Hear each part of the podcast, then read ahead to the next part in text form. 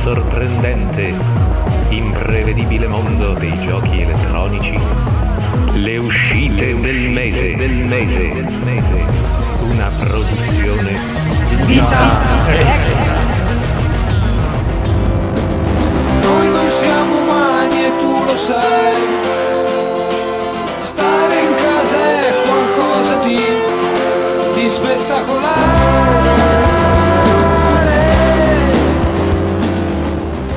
Amici con le vite extra, eccoci qua con il nuovo appuntamento del nostro podcast consegnato caldo caldo a domicilio.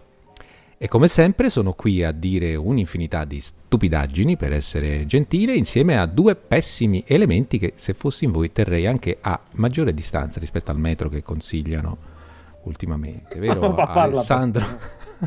Alessandro da Crusa, buonasera, salve. Non date agli ascolto. E Daniele Nicolini.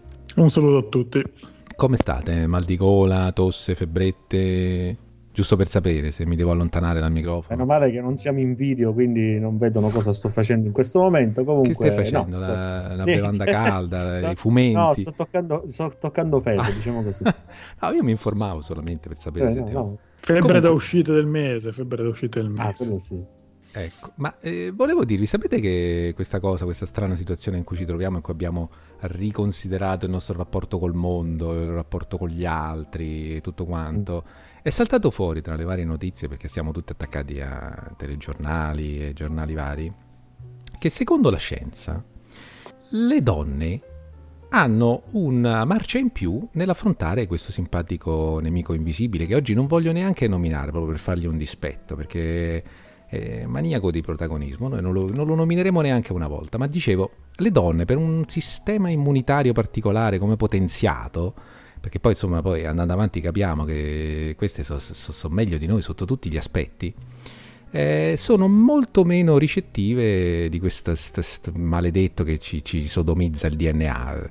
Io non so se siete d'accordo, ma farei una cosa, visto che è molto tempo che, che, che non la sentiamo, che non sappiamo più niente di lei approfitterei proprio per provare a contattare con le nostre antennine, magari nominando le parole magiche che costituiscono il suo nome, la nostra amica donna, che, con cui potremo, adesso non glielo diciamo, potremmo farci scudo rispetto a questo... A questo che dite? Non glielo diciamo. Però, insomma, proviamo. Se lei è, no? Allora, al mio 3, se volete, se riusciamo a dirlo insieme, visto che non ci riusciamo mai quando facciamo queste cose, direi le due paroline magiche. E vediamo che succede, magari ricompare, visto mai, dopo mesi e mesi di assenza. Magari si impietosisce. Uno, due e tre. Emanuela, Emanuela Ocello. Ocello. Eh, no, lo sapevo. Da Valeva la pena abbastanza... tentare. Valeva la pena tentare. non siamo stati abbastanza sincronizzati. Ah, quello mai. Proviamo quello con il mic. Se... Eh? Oddio, che succede? Si è storato il lavandino. Sta scendendo il caffè. No, non era Chi questo è che, che mi evoca? No, non ci si può credere, non ci si può credere. Ma sei tu, Sì. Emanuele? Ma tu dove sbuchi? Intanto ci siamo, ci siamo trasformati nella melevisione tra- nel frattempo. Non so se. Sì, tipo, anche c'è posto per te. Emanuele Ocello è tornata. Eh, ciao a tutti, buonasera a tutti, buongiorno, buon pomeriggio, tutto. tutto. Ma dovresti dire anche buon anno, buon Natale, Buon buona anno, Pasqua. sì, buon- buon- n'è un po' arretrato. Pasqua, aspettiamo un attimo, che, insomma. Tu lo sai che No, dovrai, sì, lo so.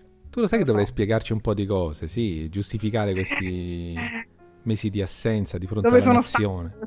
Eh. Eh, Che poi c'è voluta la pandemia per tenerti a casa e Sì. farti partecipare al podcast. Esatto. Sì, una vita sociale incredibile in questi mesi che mi ha tenuto lontana dai podcast, purtroppo. Proprio una socialità così. Sai che No, tempo fa? eh, eh, io eh. stavo per dire, la- stavo per svelare a tutti qual era stata questa motivazione. E Daniele mi ha detto: Ma no, lasciamolo dire a lei, è solo che Ma passavano che i carino, mesi Daniele. e Vedi? non arrivavi mai. E a questo punto Quanti mesi? sono, sono tentato di fare spoiler sul traguardo, però vai, va, dillo te, dillo te. E niente, ragazzi, siccome non sapevo che fare, ho pensato bene di, eh, riprodurmi, di riprodurmi per gemmazione. E quindi adesso, visto che sono una creatura, no, vabbè, eh, niente, eh, ragazzi, così eh, sono nove mesi che sono assente. In realtà, Il periodo ma- è, eh, lo diciamo prima, la coincidenza è particolare. Facendo due conti. Conti, vabbè, è così, sono diventata mamma e quindi da, da sette mesi e mezzo eh, di, di un bellissimo bimbo, dico io che è bellissimo perché è mio figlio e non voglio essere contraddetta. E Io quindi direi, niente, sono io- stata io un po' direi di salutarlo. Eh, Salutiamo perché- tutti Andrea Ciao Andrea, anche perché Ciao, magari fra ciao. qualche anno ascolterà questo podcast e, e dirà, salu- vedi, e lo saluterà. Guarda, c'è la mamma che faceva il caffè. capito? Eh? Sì, eh, niente, Ciao Andrea, smettila di fanciulle- usare le console di tua madre, falla giocare ogni tanto. Povero Andrea, ha già visto cose che, insomma, Già capito come si fanno gli acquisti da Steam. Ah, assolutamente sì. sì. lui è- sa tutto di saldi Steam, eh, schede Steam. eh, Corso accelerato. Ma C'ha quando stava in pancia già aveva imparato. Sì, io le, le- le tessere Steam, quelle, la parte dietro la gratto sulle sue unghiette praticamente. Sì, sì, è bravissimo. eh.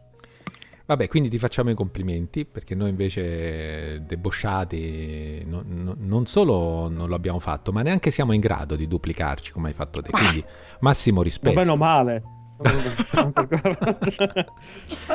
No, un po' mi Eh, dispiace che hai, detto, che hai detto questa cosa perché noi la usavamo, eh, Daniele anche la usava, come ricatto per far entrare la gente nella nostra saletta di Telegram. E adesso non abbiamo più, dic- dicevamo, se volete sapere come mai Emanuele è sparita, eh, venite nella saletta di Telegram. Ah, ma adesso Eh, siamo eh, bruciati lo slogan. Per altri nove mesi e mi dovete scoprire perché. Facciamo così. E vabbè, in altri nove mesi lo, lo scopriranno. Eh, so. la, la nuova trasmissione che fino ha fatto Carmen Esatto. San Diego. Esatto. E vabbè, comunque sono felicissima di essere di nuovo qui. Insomma, adesso mh, difficilmente vi rilibererete di me. Vi ho dato un po' di ossigeno. Ma così magari fosse, ma magari fosse. Che ci vantavamo di essere un podcast eh, anche al femminile, e poi abbiamo dovuto smettere di, di vantarcene. Ehm, ma eh, vogliamo Quindi fare un... Sei salvato, Flavio. Non, non c'è più bisogno che ricorri a, Eh, io già a avevo, vestiti, trucchi. e avevo iniziato, avevo iniziato, ma non è che il risultato fosse granché. Infatti io stavo per venire a dirti, provaci tu Alessà, che sei più portato. Senti. C'è, c'è la barba, che- però non lo so. se- Vabbè, i capelli lunghi ce li ho, però la barba è... Ma vogliamo fare un giro rapido e raccontare ai nostri amici? mh, Perché insomma, eh, dicevo, no, è cambiato tutto qua, santa miseria. Eh, mi auguro che questo piccolo tassello che, che stiamo mantenendo noi nella continuità, no? nel portare sempre questa costante delle uscite del mese faccia piacere. Ecco, a noi sicuramente fa grande piacere. Però non possiamo ignorare che le cose sono cambiate, perciò volevo chiedervi come state vivendo questi giorni così un po' da, da- da film dell'orrore, da, non lo so, come, come li state vivendo innanzitutto? Vi sembra un film dell'orrore appunto? Oppure tutto sommato no? È sempre il solito problema chi, chi Eh, comincia... eh, allora, te- guarda, te lo dico velocemente io perché tanto a me non è cambiato nulla rispetto a prima. Ecco. Eh, perché tanto stavo sempre chiuso in casa prima, sto chiuso in casa adesso. Ovviamente mi, mi manca di, di vedere la, la mia dolce metà, che è da, da un pochettino che non, non ci Eh, vediamo, visto il problema. Anche se avevamo già deciso precedentemente di prendervi un periodo di... di, di di quarantena più che altro. No, Eh, no, di no. no, non- no, no, però di metterci in auto quarantena quando si era cominciato a sentire un pochettino l'andazzo di, questa, di, questo nuova, Sì. di questo nuovo virus. E quindi prima della quarantena stessa no, abbiamo detto evitiamo di vederci, visto che lei ha il nonno in casa che Eh. è grandetto, ha 90 anni, quindi Ah. E- evitiamo problemi. Poi è arrivato Conte col suo decreto e, e ha confermato que- l'idea che avevamo avuto noi. Eh sì, Però, ha detto dove pazienza. andate? Eh, no, ma per il resto, ripeto, quello che facevo prima faccio adesso. Studiavo prima, continuo a studiare adesso. Giocavo, pri- eh, giopa- giocavo poco prima, continuo a giocare poco adesso. Quindi... Ecco, anche questo mi interessa sapere. Com- come ha avuto effetti eh, questa nuova situazione sulla vostra propensione al gioco? Perché io sono un po' come Alessandro, forse gioco ancora meno. Non so voi. Eh, sentiamo Emanuela perché eh, è so tanto, è tanto tempo che... Eh, Che Ragazzi, per me ormai quarantena, non quarantena, la discriminante è sempre il, il boss, quello che decide il boss. No, vabbè, a parte gli scherzi, io comunque lavoro da casa, quindi mm, diciamo che su quel fronte è cambiato poco, anzi lavoro probabilmente anche più ore, e... però giochicchio, riesco, comunque mi ritaglio dei momenti Mhm. non- Eh, Sicuramente gioco più adesso di quando mh, aveva uno, due, tre mesi o Certo. l'ultimo periodo della gravidanza, quindi sto ricominciando un pochino. Questa cosa a cui hai accennato del lavorare di più da casa, guarda, eh, si potrebbe aprire una parentesi perché anch'io posso Eh. sottoscrivere che col telelavoro la cosa molto fastidiosamente si è verificata, sì, che, che- che si lavora più ore di quello Ma che si lo dovrebbe. stanno confermando Mm. questo, Mm-mm. anche- non solo più ore, ma anche in orari assurdi. E infatti io Tipo, fino... C'è un, un mio amico che fa riunioni alle 8 di sera, Eh sì, appunto. Ma sì, perché c'è questo, di questa domenica. atmosfera di emergenza che giustifica un po' tutto, no? E vabbè, in effetti, l'emergenza c'è, non è che possiamo far finta di niente. Sì. E invece Daniele che sta zitto zitto? Ma io, bene o male, per le dinamiche mie stavo già abbastanza a casa pure prima, quindi non mi è cambiato tantissimo, anche gioco più o meno come prima, mi muovo un po' meno di prima ovviamente, però eh, diciamo non è un, un cambiamento che sto soffrendo più di tanto, ecco. Sì, che poi questa cosa qui noi di nerd, proprio nerd di, di- di natura, un po' ce l'abbiamo anche come senso di colpa, eh? Che a noi non ci pesa tanto sta cosa di essere a casa perché siamo casalinghi di natura. Sì. Eh, per, per esempio, non so, uno come Zero Calcare che Ah, mitico. vive nel- nelle sue quattro mura neanche, neanche non lo so, non, penso non faccia spesa lui normalmente neanche quando non c'è il coronavirus, mangia plum cake, no? come sappiamo, magari ha la scorta e si disinteressa del mondo. Però eh, secondo me ecco questo atteggiamento rispetto alla vita noi lo cominciamo a sentire un po' con, con senso di colpa eh, da nerd, perché sembra che ce lo siamo andati quasi ad augurare di avere un motivo in più per starcene chiusi con i nostri con le nostre serie, no. i nostri giochi, le nostre stronzate, non so, non so se... No, dai, senso di colpa no, al massimo to, è un tratto, un tratto di vantaggio in un momento di difficoltà, dove magari uno a casa si stufa, noi ci siamo Eh. attrezzati nei secoli con i nostri famosi backlog infiniti per Esatto, vincere la noia. Esatto, esatto. che resteranno sempre là in, in tonzi. No, però ho finito lo Stodis. A proposito... Non hai mai detto niente. Ah, oh, quello- Non hai finalmente. detto niente. Eri bloccato al 80 palo dello Stodis 80 da mesi. Eh, 86 ore di gioco. ti è? Ma ancora prosegue l'ordine alfabetico? Sì, Sì, certo. sì, sì, Infatti sì. Da bloccato Magnac. nove alla mesi, L, da nove mesi. A, a che lettera lo avevi lasciato? mia, da JRPG a JRPG, no, dallo Stadis Alla penso L, sia l'aveva lasciato alla L. Sì. No, eh, vabbè, sì, avevo staccato un annetto dalle- Eh, dai giochi Xbox. Bene, Infatti, bene. eh, vabbè, avevi fatto The Last of Us e poi adesso hai fatto lo Stodis, no? Giusto? No, della Stovaz non c'entra niente. E beh, alla L. da una console all'altra. No, sto giocando in ordine Ah, alfabetico per sì. singola console. Ah, giusto, giusto. Eh, però Eh. Tutti i titoli esistenti per quella console. È vero, è vero, avevamo detto questa cosa qua. Ma a proposito di giochi Che appunto accumulati, Emanuela, eh, sai che a un certo momento del podcast, adesso forse tu non te lo ricorderai più, ma dobbiamo vuotare il sacco e dire che cosa abbiamo comprato nell'ultimo mese.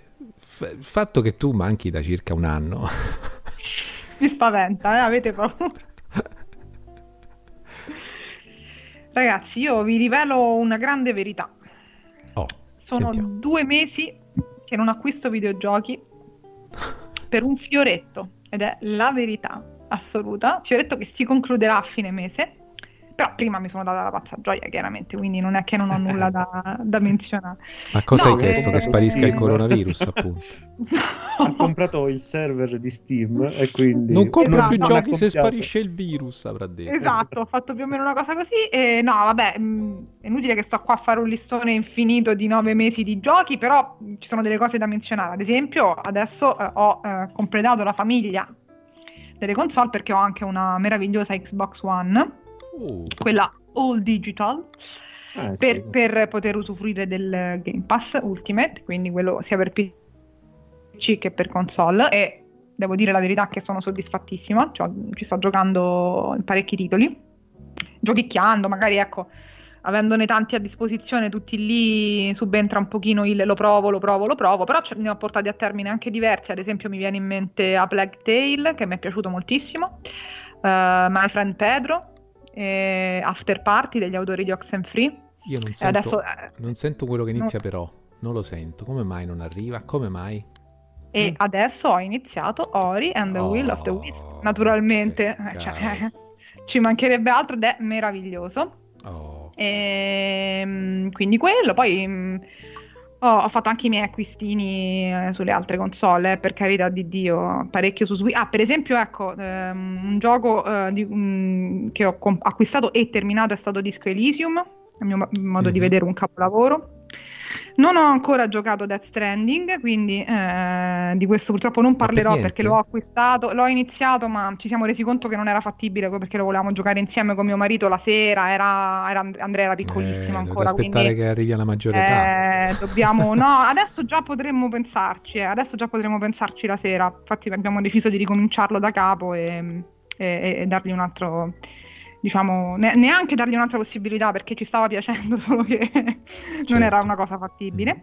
E poi, poi, poi, vediamo un po'. Un onestissimo Divinity Original Sin 2, Daniele, che però naturalmente sta ancora lì così.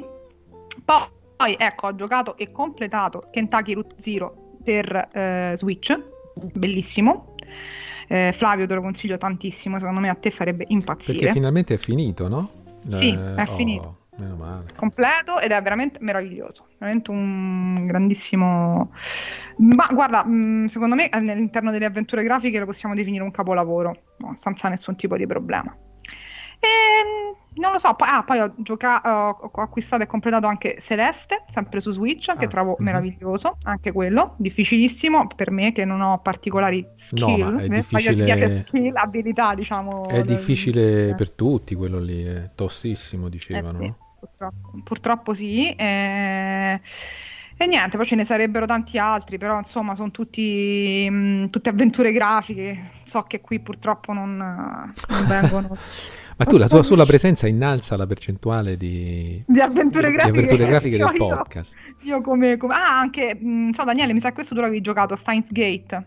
Però Sì. non l'ho ancora giocato, l'ho recuperato su Switch anche questo, che c'erano scontoni importantissimi. Mi sono presa un bel Final Fantasy VII su Switch, perché giustamente adesso esce il remake e io acquisto eh, la versione, Quello vero. mh, diciamo, originale. Hai Eh beh, assistito- almeno quella hai- versione la potrai finire. hai acquistato quello Esattamente, vedo che siamo sulla stessa linea. E questo, vabbè, ce ne sarebbero altri. Comunque, la cosa eh, rilevante è stata l'Xbox One, che la volevo da tanto in realtà, e c'è stata un'offertona sul- nel periodo di Natale. Ho detto, sai che c'è. Ma sì, va, me lo merito in fondo. Oh, Adesso con la scusa di ho messo al mondo una vita, mi posso concedere qualsiasi cosa. Sì, non apriamo il capitolo console nuove perché non lo dobbiamo aprire qui, abbiamo detto, ci siamo ripromessi, però io adesso come adesso se dovessi scegliere punterei Xbox eh, sulla nuova... Quindi anch'io ho questa, questa pulsione a- ad andare verso Microsoft. Guarda, il servizio Game Pass Eh, per- è per quello, eccezionale, per incredibile quello. e non si sovrappone se non parzialmente, quindi vale la pena avere l'Ultimate perché i giochi sono diversi, cioè ci stanno attenti, ci sono dei giochi che ovviamente hanno in comune ma l'offerta comunque è differenziata, quindi Mhm. mm-mm. ottimo. E Daniele, tu che hai preso invece? In questo mese in realtà praticamente niente, solo Eh, un DLC. mia. Tra Ah, l'altro sì, inutile. mestizia. Ecco, Perché è inutile? Eh, Perché allora, il DLC che è praticamente è il season pass della stagione 3 e 4 di Dirt Rally 2 Mhm. eh, che io ho preso perché alla fine del mese di marzo, quindi era il 24 usciva, dillo ancora Eh, Daniele, dillo ancora. c'è tutta una puntata del mese scorso, Lo non so, però... eh, troppo. Vabbè, vai. Comunque questo marzo eh, c'è stata l'uscita di questo DLC extra gratuito per chi aveva queste stagioni, Posso che è dire dedicato forza, a Colin, forza Brianza? La posso dire dal profondo del cuore? Diciamolo, Ah, ecco. è un po' forza tutti. E comunque c'era questo DLC extra che è dedicato a Colin McCree. Ma Colin McCree penso che sia conosciuto anche da chiunque, anche se non ha mai visto una macchina in vita sua, Tranne specie noi americani. videogiocatori. tranne gli americani perché c'è questa leggenda, insomma, Colin McRae, noto pilota di rally, famosissimo per noi giocatori per un gioco di rally ai tempi della PlayStation. Eh, c'è questo aneddoto di Colin McRae per cui era un pilota famosissimo in Europa dove il rally andava fortissimo, in America dove il rally era una disciplina non conosciuta, lo conoscevano solo per il gioco, tant'è che quando Colin McRae andò a correre in America eh, pensarono che fosse un farabutto che usava un finto nome del famoso gioco eh, per farsi pubblicità. Eh vabbè, ho capito, ma bisogna essere proprio scemi. Vabbè, Eh, vabbè. no, bisogna essere Eh, anche secondo me. cioè. Eh, madonna santissima. Comunque sta di fatto me lo sono preso queste stagioni extra non tanto per il contenuto ma per avere questo extra di Colin McRae poi ho scoperto che in realtà il- questo extra di Colin McRae arrivava gratis anche a chi aveva solo la 1 e la 2 di stagioni DLC quelle Ah. le avevo già quindi potevo benissimo risparmiarmi Ecco. questo 3 e 4 però Così vabbè, impari. questa roba che si gioca Va bene, Basta, tu, Alessa- tu Alessandro non hai preso niente, no? Ho capito bene? No, ho pre- no, ho preso, ho fatto un acquisto proprio ieri. Ah, Attenzione, che cos'è? eh. vediamo, Eh. vediamo. Ma guarda che Alessandro è Ecco. diventato uno spendaccione in tua assenza. Bravo, No, no, Alessandro. ma non è vero. Ammazza, cioè hai avuto un mese che non riuscivamo a Eh. smettere di farti dire giochi, stavamo ammazzati. non- Ah, quando li ho presi tutti a, a 3 Sì, euro. sì, hai svaligiato il Eh. GameStop. Sì. Eh, eh, no, questa volta ho svaligiato, era una chiave, una chiave che praticamente era a 2 euro e 20. pre- eh, Shenmue 1 e 2 per, eh, Ah, Uh. per. PC. Me la potevi dare pure a me una chiavuccia? E che cavolo. Eh, Eh, quello l'hai giocato? Dici, No, no, no, no. per carità, sto andando in ordine No, alfabetico. no. Capirei se su No, PC vai in ordine alfabetico. ho capisci? scaricato la traduzione del primo però, Ah, ecco. quindi già è un passo avanti e messo da parte. Sì, Guarda, io, a io 2,20 euro e 20 che fa? Glielo devo lasciare. eh, no, che poi tra l'altro si può trovare ancora a meno. Pure. Però, vabbè. Eh, Io- eh, sono- a se cercate meno? la chiave si trova a meno, però. nel Game Pass. Io Esatto. adesso non Ah, c'è più, giusto. credo. Non lo so, forse l'hanno tolto. Io comunque il No, primo l'ho l'hanno giocato su Game tolto. Pass. Eh, l'hanno tolto, vedi, il secondo non so come farò. Rimettetelo. Chissà, magari. sì. Va bene. E io ho detto non ho preso... eh, Tu soltanto questo, Ale? Sì, sì, sì. Ah, ok. sì, Che poi- eh, Che poi sono due- giochi tecnicamente. Sì, E io nessuno. però è chiave unica, eh, non- li vendono tutti e due assieme. Anche questa è una costante. Sono stato tentato di rifare il eh, Game Pass di PlayStation. No, Game Pass, eh, come si chiama? PlayStation Now, sì. Per Control, però ho resistito e ho Eh, fatto bene quella perché, grande tentazione, sì. perché tanto non ci avrei giocato. Eh, io ci sto giocando e per quello che non compro niente Hai Senti, capito, sì? che cosa hanno fatto i giochi del mese scorso, Daniele? A parte uno che sappiamo essere un capolavoro assoluto, abbiamo già citato, però Animal Crossing, ovviamente. quello, certo. o il JRPG che non mi ricordo che avremmo sicuramente inserito. Tu stai sicuramente parlando del JRPG, ma noi invece vogliamo dire Ma che gli avevamo dato il ma anche no. Posta, eh, supermarket, quello lì. esatto.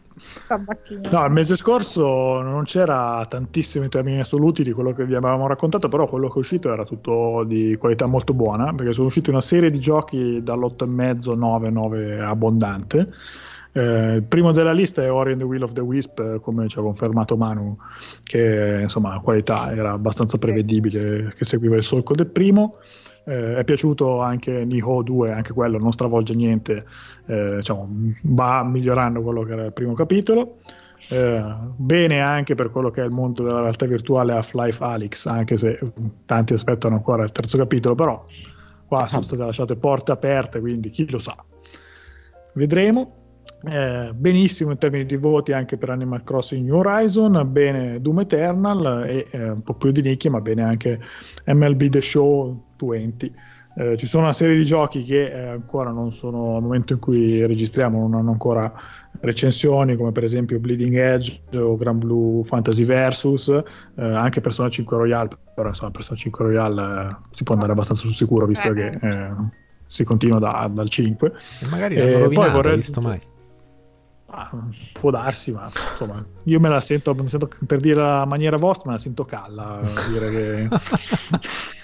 Alla maniera- Abbiamo, crea- abbiamo creato quanto- un mostro. Abbiamo. Quasi Esatto.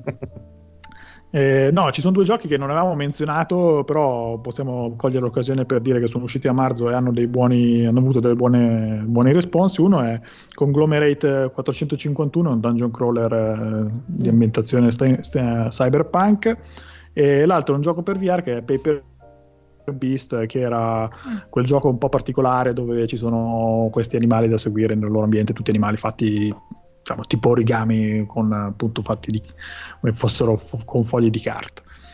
Quindi Bello. insomma, se, volete, se avete PlayStation VR, quello potrebbe essere qualcosa per arricchire la vostra libreria. Molto bene. E allora non ci resta che gettarci nel mare magnum, non proprio magnissimum, come si dice? Magnissimus della, delle uscite. Magneticus delle uscite di aprile e siamo, pendiamo dalle tue labbra come sempre Daniele e grazie per quello che fai come sempre anzi questo mese ancora di più guarda Eh, grazie a voi de- dei ringraziamenti, ringraziamoci tutti amorevolmente. Grazie grazie grazie distanza. grazie grazie Grazie Graziella. E noi andiamo avanti e arriviamo al primo aprile. Eh, Il primo aprile si apre benissimo con un gioco che è adattissimo al primo aprile, anche se non è uno scherzo, esce davvero, si chiama Totally Reliable Delivery Service, gioco che arriva su PC, PlayStation 4, Switch e Xbox follia One. Una follia ed è l'hai visto già? Sì, Sì. Eh, allora, insomma, quest'anno, l'anno scorso si è aperto il- questo nuovo genere del, del gioco del fattorino con Death ah, Stranding. sì. E, insomma, così lo riprendiamo anche con questo Totally Reliable Delivery Service che però prende tutt'altro taglio. In realtà, eh, come suggerisce il titolo, dobbiamo consegnare eh, questi pacchi a destra manca con questo mondo open world. La cosa curiosa è, che tutto si appoggia alla fisica ragdoll eh, per i personaggi, quindi potete immaginare situazioni abbastanza bizzarre dove personaggi iniziano a capitombolare in modi e pose assurde eh, giù per le colline, trascinando pacchi, insomma tutte situazioni alquanto bizzarre che ovviamente daranno il meglio in multigiocatore, specialmente magari in locale, ma è supportato anche l'online e tra l'altro il modo di gioco dovrebbe presentare diverse distrazioni. Se guardate il trailer per esempio c'è una copia spudorata di Rocket League, eh, quindi insomma il gioco è fatto di quelli per divertirsi in compagnia, senza magari troppe pretese, però di quelli che dovrebbero saper strappare un sorriso.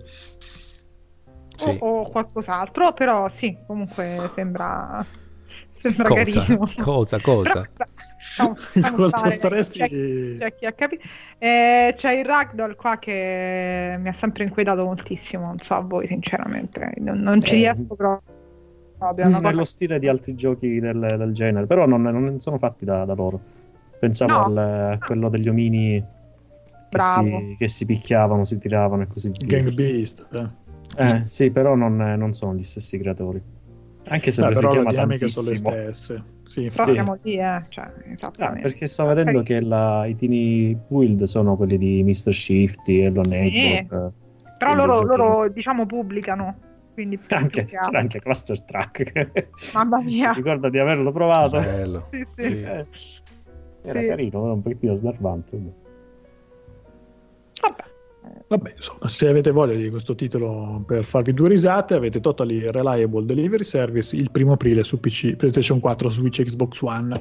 Noi saltiamo al 3 aprile dove c'è la prima uscita grossa del mese che è il remake di Resident Evil 3. Eh, il gioco arriva su PC, PlayStation 4 e Xbox One e curiosamente i due giochi più attesi del mese sono entrambi due remake dell'era della prima PlayStation, quindi insomma un Che salto strano. avanti e indietro nel Sì. tempo. Eh, nostalgia e canaglia, eh, però ogni tanto la nostalgia e canaglia la sfruttano a dovere, non si limitano a lucrarci sopra.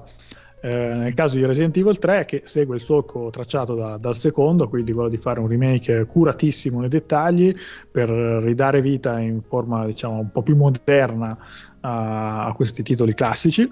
Eh, la, la resa grafica insomma, è solo uno degli aspetti eccezionali di, di questi lavori che sfrutta gli spazi ristretti per dare eh, per sfruttare appieno il potenziale delle nostre console, però insomma anche quanto riguarda il gameplay e tutto quello che è l'attenzione ai dettagli per eh, ritrovare piccole chicche di quelli che erano che si potevano trovare nell'originale, sono- c'è tantissima attenzione.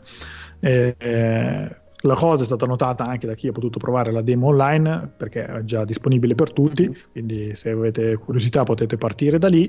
Eh, tra l'altro bisogna sottolineare che nel pacchetto di Resident Evil 3, oltre appunto alla campagna in singolo, sarà presente anche eh, la mod- un, diciamo, una sorta di titolo standalone a parte dedicato a multigiocatore che si chiama Resident Evil Resistance che è un multigiocatore asimmetrico dove sostanzialmente avete quattro giocatori che si avventurano in una mappa contro le solite ordate di zombie con determinati obiettivi e, l'altro giocatore avrà il ruolo del mastermind che dovrà sostanzialmente posizionare trappoli e dislocare nemici eh, in giro per la mappa cercando di rendere impossibile la vita C'era in agli avversari. questa cosa qua, una modalità appunto multigiocatore asimmetrico molto spassosa. Sì, ormai va abbastanza per la maggiore, tra l'altro ce ne sono altri esempi persino in questo mese. Eh, un altro titolo che è abbastanza spopolato su quel fronte è Venerdì 13, Mhm. Eh, ce ne sono anche altri che sono Sì. sulla stessa falsariga, eh, uno famoso che eh, insomma, poi ha avuto i suoi inciampi per pro- insomma, problemi più di commercializzazione che altro era Evolve, eh, Ah, che era quel sì. gioco dove erano soldati contro il mostro gigante. Eh, però insomma quelli se funzionano bene sono, possono essere anche divertenti perché sono, sono tendenzialmente un po' diversi dal solito. Vabbè, ma qua Allora, l'ha boh. giocato il remake di Resident Evil 2? Qualcuno? Io l'ho giocato. Eh, che mi dici? Perché anch'io l'ho giocato. Io sono rimasta E hanno fatto un gran bel lavoro, sì. eh sì, entusiasta, veramente. Anche se Sì, qual- qualcosina non, eh, non mi è garbata tanto, però che poi sono i, i difetti che un po' in parecchi hanno notato, il fatto per esempio che le, le due linee narrative Ah, sì, degli sì. scenari A e B eh, Sì. non si vanno ad incastrare molto bene. Mm-mm. Sì, purtroppo Eh, sono rimasta male anch'io su quello. Sì, si incastravano un pochettino meglio nell'originale. Ma mi ricordo Eh, male Ale o dicevi che c'erano invece- anche dei picchi di difficoltà? Che erano un po' fastidiosi a un certo punto che... Ma più che picchi, secondo me Mm, No. l'hanno tarata un po' maluccio la difficoltà, nel senso Ecco. che è veramente tendente verso l'alto anche a... eh, nel- pes- pesantemente. Diciamo, sì, sì, pesantemente. Il- per esempio per me, che che sia proprio insomma, bravissima in questo tipo di giochi, è stato abbastanza faticoso e non mi sono neanche sognata di, di alzare la difficoltà. C'era qualche problemino che ho notato con, eh, con Mr. X, Eh, che Vabbè, certe volte sì. non, non ti dava veramente spazio per muoverti. perché io mi Eh, ricordo che tu avevi è detto molto, che c'è- molto a culo. che c'era questa cosa e l'avevi anche sospeso per un periodo per questo motivo e tu sei stato la motivazione Sì, sì, per sì, cui è io non l'ho comprato. Quindi mi ricordo molto bene questa tua notazione perché io eh, tutto, tutto desidero da un gioco meno che mi, mi renda la vita impossibile e diventi frustrante Ma nei guarda, limiti de- guarda. cioè Eh, deve avere quel- quell'equilibrio no? Ale, tu a che difficoltà l'hai giocato? Perché tu mi sa che sei uno che la alza la difficoltà, o sbaglio? Eh, non mi è un ricordo. Perché ma certo. a difficoltà, diciamo, standard, Flavio, secondo me è fattibile. è e che ti devi normale, a un... Cioè, è diverso rispetto a... Non so se tu hai giocato l'originale, è diverso rispetto al tipo di... Allora, tu non avrai questo... Per me è stato, diciamo, difficile paradossalmente l'impatto. E non avevo avuto eh. l'impatto... Non avevo avuto questo tipo di impatto con il remake del primo, invece, che ehm, è stato più soft come impatto. Qui invece io mi aspettavo, nonostante sapessi poi che in realtà avevano rimaneggiato tutto, mi aspettavo invece una- di, di dover giocare come non tanti controlli a carro armato, però di dover avere lo stesso approccio che avevo avuto ai tempi. Invece non è così, cioè No. eh, l'uccisione dello zombie eh, diventa mm, proprio la scelta. ehm, Diciamo finale n- nell'ipotesi di non avere alternative, Ah, che ok. sì è un po' una costante dei, dei Resident Evil, dei primi Resident Evil, però perché non così tanto. Cioè, io mi sono trovata demo- veramente qui a scappare. Eh, Ci sono, ci sono vari aspetti. Io l'avevo iniziato eh, in hardcore, poi l'ho, l'ho abbassato perché effettivamente no, no, non si può. eh, come prima partita non si può fare, devi giocare a Sì, standard. sì. Eh, per- perché ci sono vari aspetti che effettivamente danno, danno fastidio. A parte Mr. X, che veramente certe volte X è- eh, te lo ritrovi appiccicato e non puoi più uscire. Eh, vabbè, mh, magari standard lo riesci un pochettino a gestire meglio, eh, devi semplicemente camminare, non, scordati di correre quando c'è Mr. X perché ti, ti sente anche se è dall'altro lato della stazione di polizia. Eh, l'altra cosa strana è che eh, a differenza dei titoli passati, perché forse il problema nostro è stato questo, che l'abbiamo approcciato eh, con l'esperienza dei titoli passati.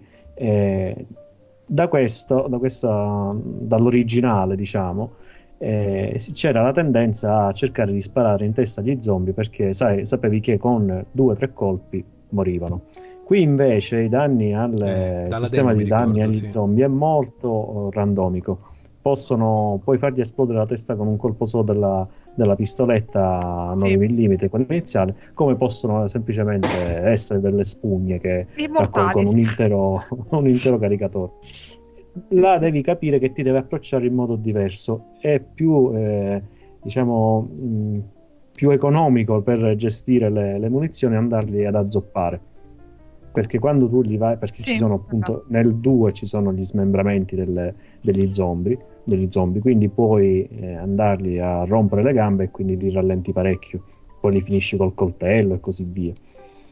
È un approccio molto diverso. Ah, poi arrivi al punto che non uccidi quasi più nessuno, perché cioè, uccidi, non fai fuori ne- ne- più nessun eh, nemico fra zombie e leakers. Eh, o, o sai quali devi far fuori per eh, poter camminare tranquillamente.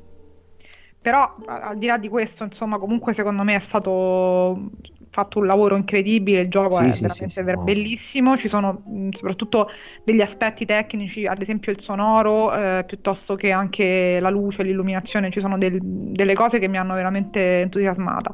Tanto che ehm, quando hanno annunciato il 3, che per quanto mi riguarda era abbastanza scontato, diciamo. All'inizio mi sono esaltata, poi però ho pensato a questa cosa che diceva Alessandro di Mister X e mi sono un po' frenata perché ho detto capirai, cioè questo si baserà Eh. interamente su questo tipo di dinamica. Eh, tra l'altro in Nemesis io me lo ricordo prestantissimo in un gioco che aveva i ritmi diciamo dei primi Resident Evil, forse si cominciava a movimentare un po' di più, ma insomma non è che fosse un titolo action eh, a tutti gli effetti. Immaginiamoci adesso che comunque stanno virando no, verso questo approccio più action, capirai, cioè mh, sarà sempre lì a braccarti costantemente. Non lo so, non so se, se riesco a cavarmela. Ecco, ho Eh, paura di già- non farcela. Se già il Mister X del 2 è l'equivalente del Ecco, Nemesis del 3 originale, figurati il, il 3 Un che c'è il- esattamente, il, nuovo bravo. Nemesis che hanno detto sarà. effettivamente che sarà molto più pressante, Eh. però non frustante. Però, Ah, vabbè, Staremo a vedere. Comunque, così. Però ho notato una cosa dalla demo. Eh. Ah, hai Che è una giocato cosa che ho Vai, provato vai. un pochettino la demo, non, l'ho- non l'ho potuta finire perché poi ho avuto un problema con le cuffie che si sono scaricate le batterie. Perché sono a col cavo, però funzionano con le batterie. Vabbè, le cose stupende. E una cosa che ho notato della, della demo e che mi ha fatto pensare adesso sono cazzi è il fatto che non puoi più smembrare con eh, le, le armi, con, eh, con, eh, con la pistola o con il coltello gli zombie. Aia, E quindi sono qua. Il coltello la mia non si... principale strategia. Eh, il coltello non si rompe più. Ah, ah, Almeno quello della demo che ha Jill non si rompe. ok. Eh, però e questo non è male. Eh, no, è bene. No, questo è un bene, No, no, però questo è bene. perché diciamo che era un, un po' come si dice in gergo tecnico power power un po' OP quel coltello del, del 2 anche se si poteva se si- poi si rompevano i coltelli però ne trovavi a, a non finire. Eh, quindi Sì, andavi lì eh, ti erano- azzoppavi un pochettino e li finivi di rompere col coltello. Poi non lo puoi fare il coltello non gli fa niente. No. Però sono molto piacevolmente, ecco, sono piacevolmente sorpresa del fatto che abbia avuto, eh, almeno per gli scontri che insomma ho potuto raccogliere io, un bel, mm, molta attenzione, ma anche un, un ottimo riscontro, non tanto fra noi, insomma, vecchietti che l'avevamo giocato ai tempi e magari siamo anche più predisposti a determinate cose, ma tra un- parecchie persone che insomma si sono eh, approcciate per la prima volta addirittura anche a un titolo della serie, perché comunque mantiene le dinamiche dell'originale su Sì. tantissimi aspetti, quindi eh, l'inventario, lascia l'oggetto lì perché in quel momento non lo puoi prendere, torna, eh, rigira continuamente le stanze, eh, gli enigmi che, richiedono di muoversi parecchio negli stessi ambienti, è una formula che comunque hanno rispettato, ma che eh, se vogliamo, eh, non dico, non voglio dire il termine vecchio, perché io non trovo che sia vecchia, però sicuramente mh, Classico. È classica, non attualissima, non attualissima nel senso del- della direzione in cui sta andando eh, il mercato questo, per questo tipo di giochi, insomma. Quindi mi ha fatto piacere vedere che comunque c'è stata non tanto attenzione perché forse quella un po' il nome la richiama, però anche apprezzamento poi, cioè, ho visto proprio persone cimentarsi di, di buona lena, di, con pazienza, anche prendendo appunti, eh, magari invece ecco, mh, forse questo anche per merito del nome che porta, eh, sicuramente gli ha spianato un po' la strada, ma anche... E comunque insomma, tu metti il dito nella piaga, nel senso quando si fanno queste operazioni penso che la cosa più difficile sia quello, no? riuscire a mantenersi fedeli sì. a una tradizione, cercando però magari di attualizzare, svecchiare determinate sì. dinamiche. Penso che sia proprio una delle cose più difficili. E quindi e ci sono, sono, secondo me sono riusciti. riusciti. Ci sono bene. stati molto bravi, molto bravi e sarà così anche per questo terzo capitolo sicuramente. Daniele si è addormentato, eh, meno male che non no, russa, no. così non ha disturbato. Sono preso una pausa visto che io sulla serie Resident Evil non ho granché da dire se non che visto che vanno così bene questi remake potrebbero farmi quello di Dino Crisis eh, che è uno dei pochi di quel genere. E devi fare una petizione, vai, inizia la petizione. Io lo giocherei molto volentieri. Dino Crisis, grande amore, una paura incredibile più di Resident Evil. Mai capito perché, perché poi rivedendolo di recente, è paurissimo. Non lo so, non so dirvi perché. Rivedendolo di recente non c'è nulla di cui avere non paura, però niente, no? Eh, lo tipo... so, era... c'era questa scena, ricordo, con delle mh, interiora, credo, qual... verso l'inizio, ah, con qualcuno che veniva sì. ucciso brutalmente. C'erano queste interiora che però erano 2-3 pixel così messi lì. eh, ricordo questa cosa mi un po' tantissimo, me la ricordo ancora. E niente, eh, così è finita lì. Ancora gli incubi la notte. Capito? Per, per quello. Ah, eh. Vabbè, se volete farvi venire degli incubi invece con Resident Evil 3, eh, dovete prenderlo il 3 aprile quando esce su PC, PlayStation 4, Xbox One. Noi andiamo avanti, arriviamo al 7 aprile dove troviamo Disaster Report 4 Summer oh, Memories. Oh, questo è proprio quando si dice tantissimo. Eh esatto, sì. il gioco arriva su PC, PlayStation 4 e Switch e, e non è solo il titolo ad essere adeguato, ma in generale il tempismo del gioco che lascia un po' desiderare perché la storia di questo gioco è di un gioco che era iniziato, i lavori erano iniziati su PlayStation 3, mm-hmm. ma poi fu fermato perché in quel periodo uh, fu, era il periodo del terremoto che aveva generato il maremoto e i problemi alla centrale nucleare di Fukushima. Quindi, siccome il gioco è incentrato su un terremoto terribile, si è pensato che non fosse proprio adeguato a portarlo avanti. E invece di cancellarlo, l'hanno posticipato. E che succede? L'hanno poi? posticipato, l'hanno fatto uscire in Giappone nel 2018 e hanno deciso di farlo uscire adesso in Occidente. Eh. Quindi ve lo trovate adesso, come detto, non so, parla di altro, parla di un terremoto, eh, però insomma diciamo però, che insomma. un qui ad aprile c'è ancora tempo. Eh, allora, se come suggerisce il gioco, eh, parliamo di una situazione abbastanza disastrosa, per cui iniziate l'avventura la quarta, a bordo poi, di un bus. La quarta, sì, il quarto non, disastro. Non, non, sono afferrato sulla serie, ma credo che non siano correlate quindi potete lanciarvi serenamente su questo sì, senza certo. i precedenti. Eh, la storia inizia con voi che siete sul bus e dovete decidere se lasciare o meno il posto a una vecchina, questo perché vi deve dare il calco su quello che è il senso di moralità o meno che avete e si sentirà più avanti nel gioco. Non si scherza, però in realtà insomma, vuole essere serio. Eh, e, è quello che fa ridere. Mentre siete in viaggio, fa ridere perché è vero. Eh, mentre siete in viaggio su questo bus, eh, siete la, questa grande città, questa grossa metropoli giapponese non identificata, eh, subisce un terribile terremoto ed è cataclisma, maremoti e quant'altro.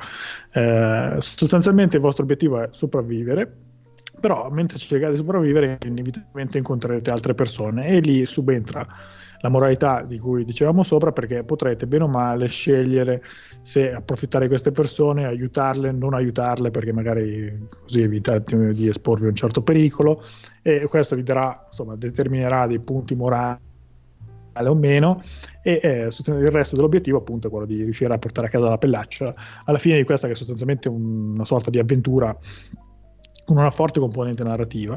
Eh, quindi insomma un gioco un po' particolare, po' fuori dagli schemi. Se volete provare qualcosa di nuovo, tra l'altro è disponibile una demo, quindi se volete vedere un po' di cosa si tratta e chiarirvi meglio le idee, la trovate sugli store. E vedete, insomma, voi questo gioco vi può incuriosire o Sì, beh, nutriamo un po' l'ansia, insomma, Ecco, non è che dobbiamo stare... eh, Infatti, io volevo farvi proprio questa domanda. Quando ho visto che c'era questo titolo in programma per aprile, mi è venuta subito questa domanda da girarvi. Ma questo tipo di titoli, da questa eh, situazione, eh, si avvantaggiano o invece al contrario perdono a- in quanto a fascino e a interesse per la popolazione che si trova ad affrontare momenti difficili? Mm, Questa è una bella domanda, soprattutto per quello che ci aspetta probabilmente a maggio, se dovesse essere confermato. E- e io mm, penso che siano indifferenti.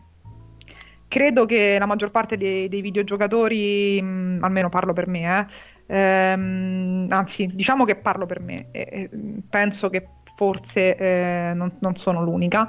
Ehm, in realtà quando gioco mi astraggo molto dalla, dalla- dalla situazione mh, effettiva, reale, esterna. Non, non- non rapporto quello che gioco con, eh, con la mia vita, le mie esperienze. Lo faccio a livello inconscio, a livello di emozioni, molto probabilmente quando mi immedesimo, ma non è mai un, um, un rapporto uno a uno. Ecco, quindi in questo caso, ad esempio, giocare un gioco in cui si parla di un, un evento catastrofico o un'apocalisse, ad esempio zombie, eh, tanto per fare un esempio così eh, a caso. Ehm, non, non credo, eh, poi non lo so, sperimenterò e vi saprò dire, pro- magari provo la demo. Non credo che mi potrebbe destabilizzare né eh, che potrei esserne attratta in maniera particolare per questo motivo qui. Credo che rimar- rimango neutra di fronte a questo aspetto perché tendenzialmente è così. Non, non so come dirvi, non è il primo gioco, secondo me, il primo genere di giochi che va a toccare mh, vicende che possono essere sensibili. ehm, ecco, per esempio, facendo un esempio mio personale, mi è capitato di giocare eh, titoli che trattano la tematica della perdita, anche in momenti insomma abbastanza ehm, delicati, e magari di trovar- alla fine di ritrovarci quasi una catarsi, però mh, non mi hanno, non mi ha, mh, ehm, non mi sono sentita, mh, come dire, Mhm.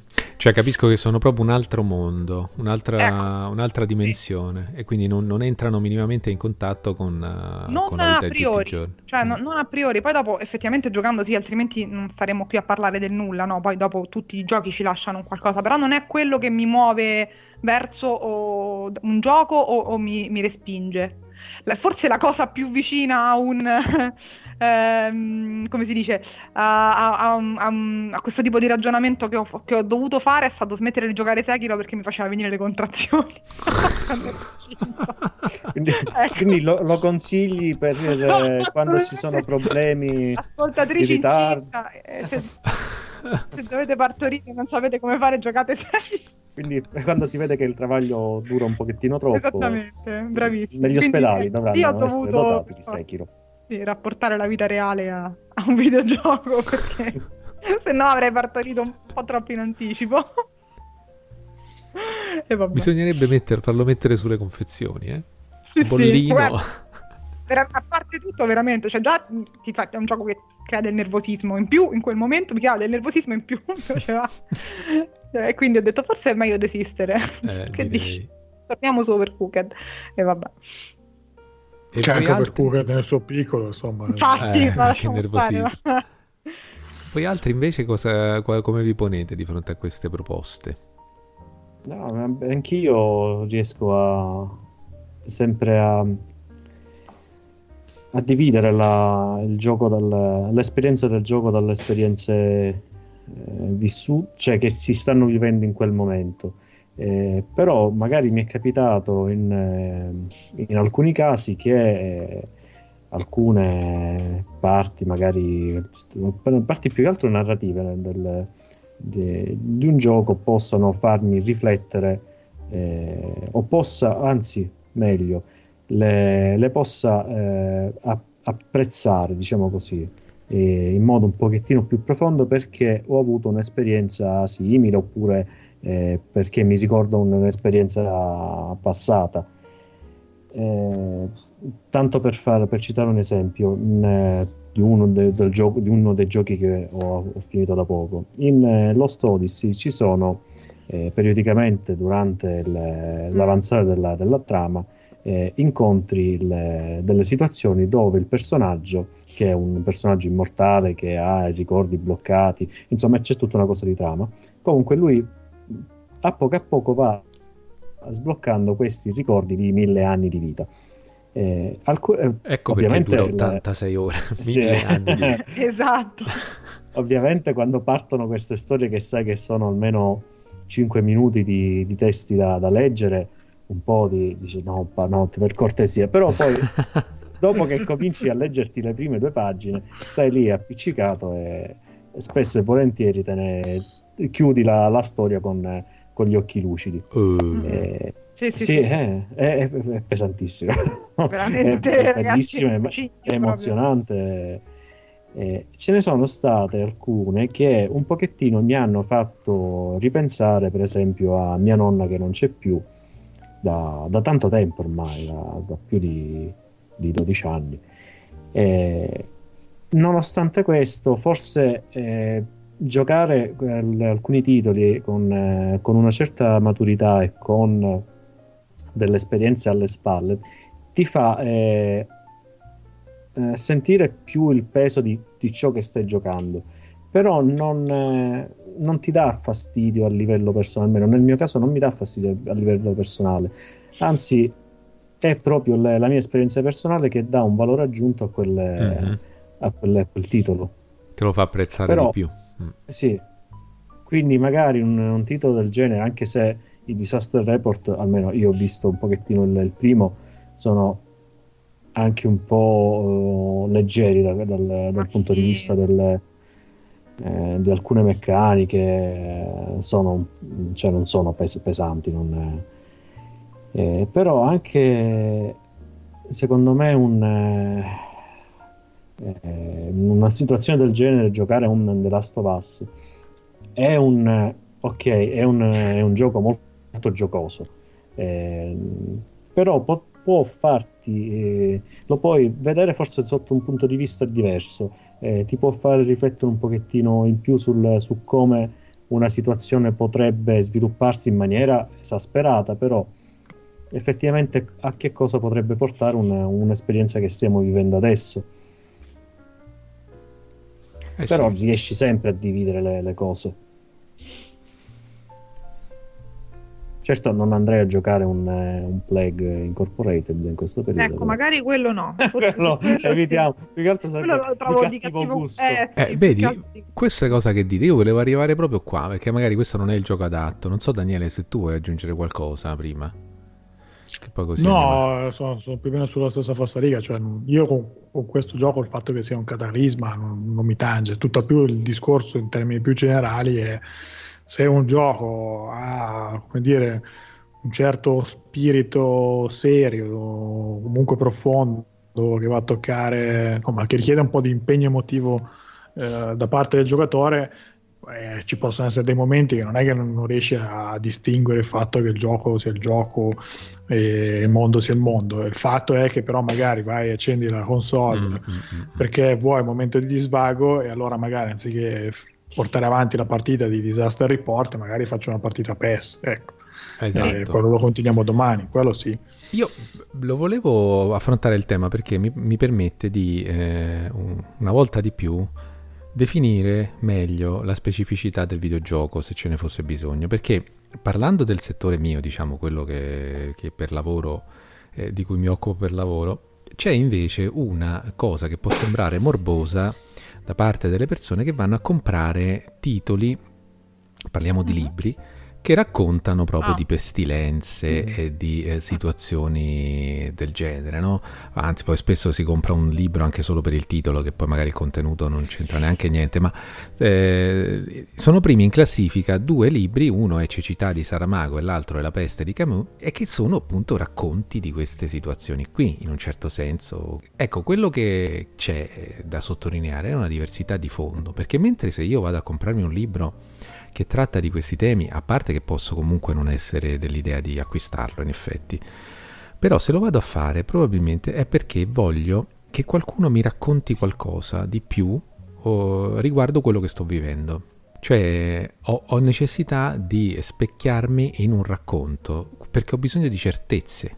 Siccome la realtà è tutta in divenire e da interpretare, una storia è come se eh, appunto storicizzasse quello che sto vivendo e, e, e, secondo me c'è una componente anche di, di, andare a cercare qualcosa che mi tranquillizza, per assurdo, leggendo una storia che riguarda quello che sto vivendo. Invece qua, nel mondo dei videogiochi, quello che cambia è che, come sempre, siamo in un altro presente, che non, rac- non, è più un racconto, è un'altra volta vivere al presente una situazione analoga, quindi ancora stressante, ancora da vedere come va a finire, no?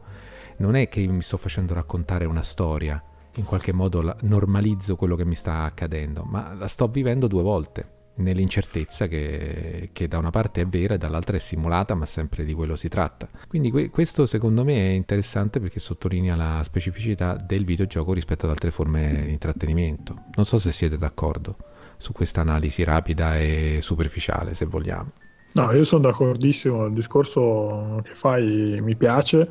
Eh, aggiungere, secondo me c'è anche un altro aspetto, diciamo, un po' più come dire, terra terra. Eh, secondo me c'è anche ancora un po' eh, la concezione che anche che, insomma, il videogioco è un gioco e che il libro appartiene a quell'universo un po' superiore della cultura, no? per cui eh, io vado a prendermi un libro perché sto imparando qualcosa, no? e quindi anche per mm-hmm. giustificarlo a me, giustificarlo al prossimo. Se invece io vado a dire a qualcuno, oh, eh, mi sono preso The Last of Us per sapere meglio come succede in termini di, di, di cataclisma, no? insomma, uno può pensare la stessa cosa insomma, di, di, uno scherzo di cattivo gusto, ecco, no? mm. e, quindi insomma a livello sociale e a livello poi anche con se stessi penso che abbiano due pesi diversi. Mm-hmm. Anche se magari poi dopo ma la, mor- la, morbosità per qualcuno per andare insomma di, di, di, di, assorbire tutto l'assorbibile di un certo tema può essere identica sì, sì. su un fronte che all'altro, però se io vado a prendere un libro sto tra virgolette, diciamo tra molte virgolette, imparando, sì, approfondendo. Questa scusa non te la puoi dare tu dici quindi di base c'è una morbosità che da una parte è giustificata come no, percezione sono sociale. una serie di motivi, poi insomma non voglio generalizzare, c'è questo aspetto, c'è sicuramente quello che racconti tu che è altrettanto se non più rilevante, eh, io non sono sociologo, non mi metto a fare, penso insomma siano eh, due, dire, due, aspetti di, di, di, di, comportamento che vanno a sommarsi su... Sì io comunque non comprerei né Disaster né Cecità, ecco, ah, se devo dire la mia. No, ma, ma c'è le, anche il fatto del, nei libri e vabbè anche nei film questo in un certo senso eh, tu puoi vedere dal, dalle vendite perché comunque sono prodotti sempre disponibili. Eh, una cosa che mh, ho apprezzato se l'ho vista bene è il fatto che per esempio in tv non hanno eh, mandato film riguardanti mm. le sì, eh, cose del genere mm. eh, anche se fra i più citati c'è per esempio con, eh, Contagion sì, che, sì. Eh, che eh, per carità. è abbastanza forte anche dal punto di vista del, di come si vanno evolvendo gli eventi che sono poi alla fine sono film strutturati su, su, su, simulazioni, ricerche fatte, quindi è normale che siano verosimili. Eh, però è curioso vedere come gli eventi del, del film, anche sulle cure miracolose che vengono eh, spacciate per, per, tali e che poi si rivelano farlocchie, eh, si stiano effettivamente verificando mm. anche nella, nella, nostra realtà. Eh sì, eh sì quindi, nonostante questo, c'è sem- è come se ci fosse una, una, certa attenzione da parte di chi eh, dà un, un, servizio pubblico nel non, eh, nel non, voler toccare certi argomenti perché eh, forse sono un po' di cattivo gusto in questo momento. Sì. Questa è una cosa che ho apprezzato, ho apprezzato tanto, di non voler cavalcare l'onda del, del macabro. Sì, c'è eh. sempre tempo per la fiction che immancabilmente pro- Poi, produrranno. Vabbè, sì, quando si, sì, vabbè, questo ovviamente sì, è sì. quasi a modo, quasi come se fosse un intento, un intento documentaristico. Eh sì. Però ovviamente poi ci sono quelli che, che ci marciano con le bufale e così via. Però, quelli, vabbè, lasciamo sono, stare. Quelli sono scemi tutto l'anno, non è che... indipendentemente da, da quello che succede. Vabbè, io per dire che ho già il mio manche no pronto. Eh, vabbè. Vabbè, insomma, chissà cosa sarà questo manche no, eh, però se invece voi avete voglia di giocare a Disaster Report 4, lo trovate il 7 aprile su PC, PlayStation 4 e Switch. Noi per risollevare un po' lo spirito di questo podcast, dopo queste discussioni serie, passiamo al terrorismo ambientalista, ovvero a Final Fantasy VII Remake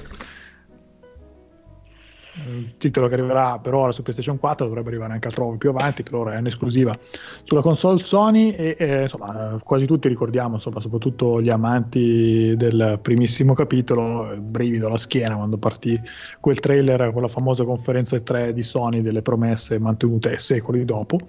Eh, insomma lì partiva il sogno di tanti cioè la possibilità di rivedere eh, Final Fantasy VII in versione moderna.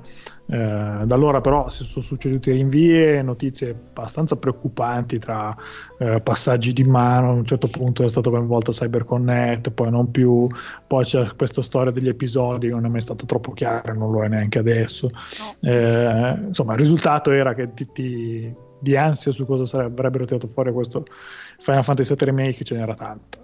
Eh, ora però possiamo tutti stare un po' più sereni perché se è vero che appunto c'è questa incertezza legata agli episodi e che questo Final Fantasy VII Remake in realtà appunto è la prima parte che è dedicata solo alla sezione della prima città di Midgar, eh, quello che eh, abbiamo potuto fare tutti quelli che hanno una PlayStation 4 è provare con mano la demo che è disponibile e, e insomma capire che il lavoro fatto è di un assoluto impegno e attenzione a quello che era lo spirito dell'originale, riprendendo tutti quelli che erano i dettagli amati, cercando di applicarci un, un aspetto action, ampliando eh, e ammodernando insomma, tutti quelli che erano gli elementi collaterali.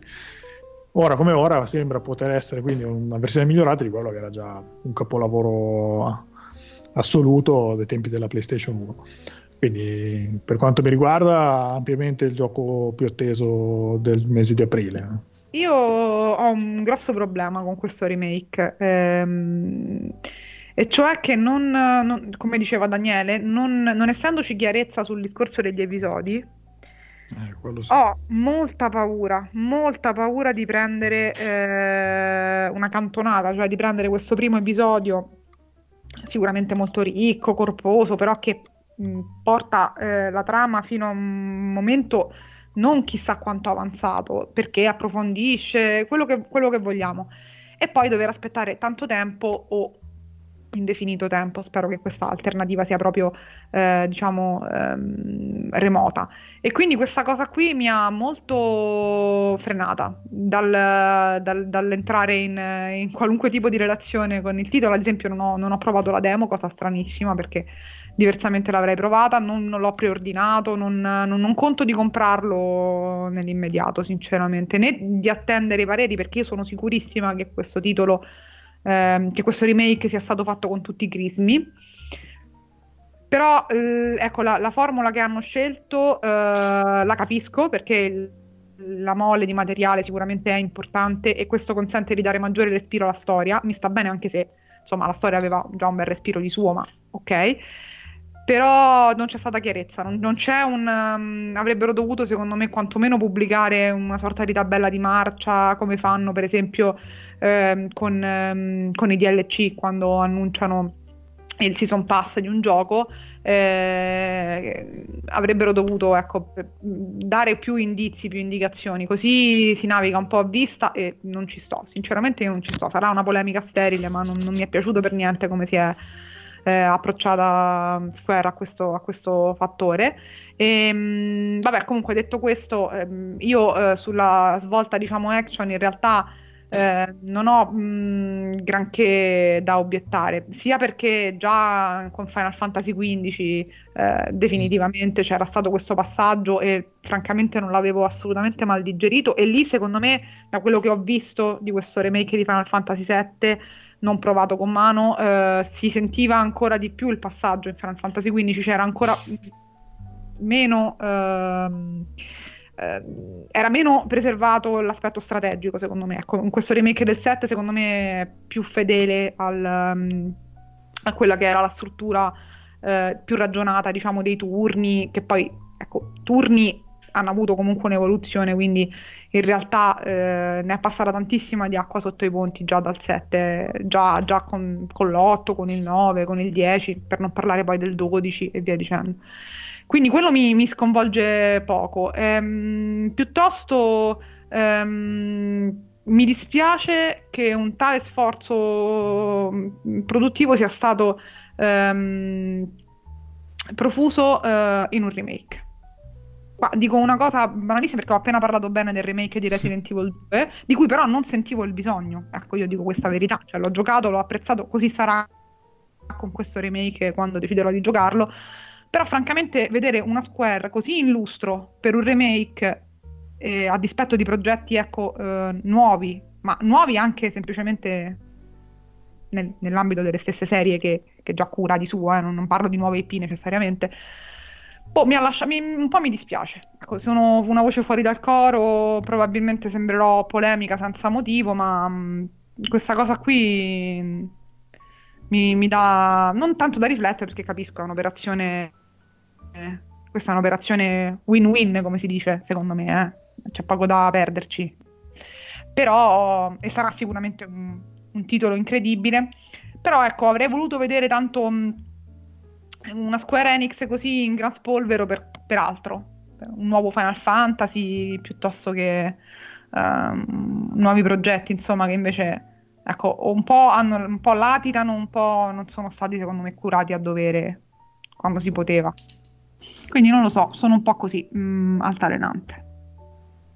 A me sorge una domanda, una domanda sul, su questa pubblicazione a fascicoli in tutte le edicole e così via.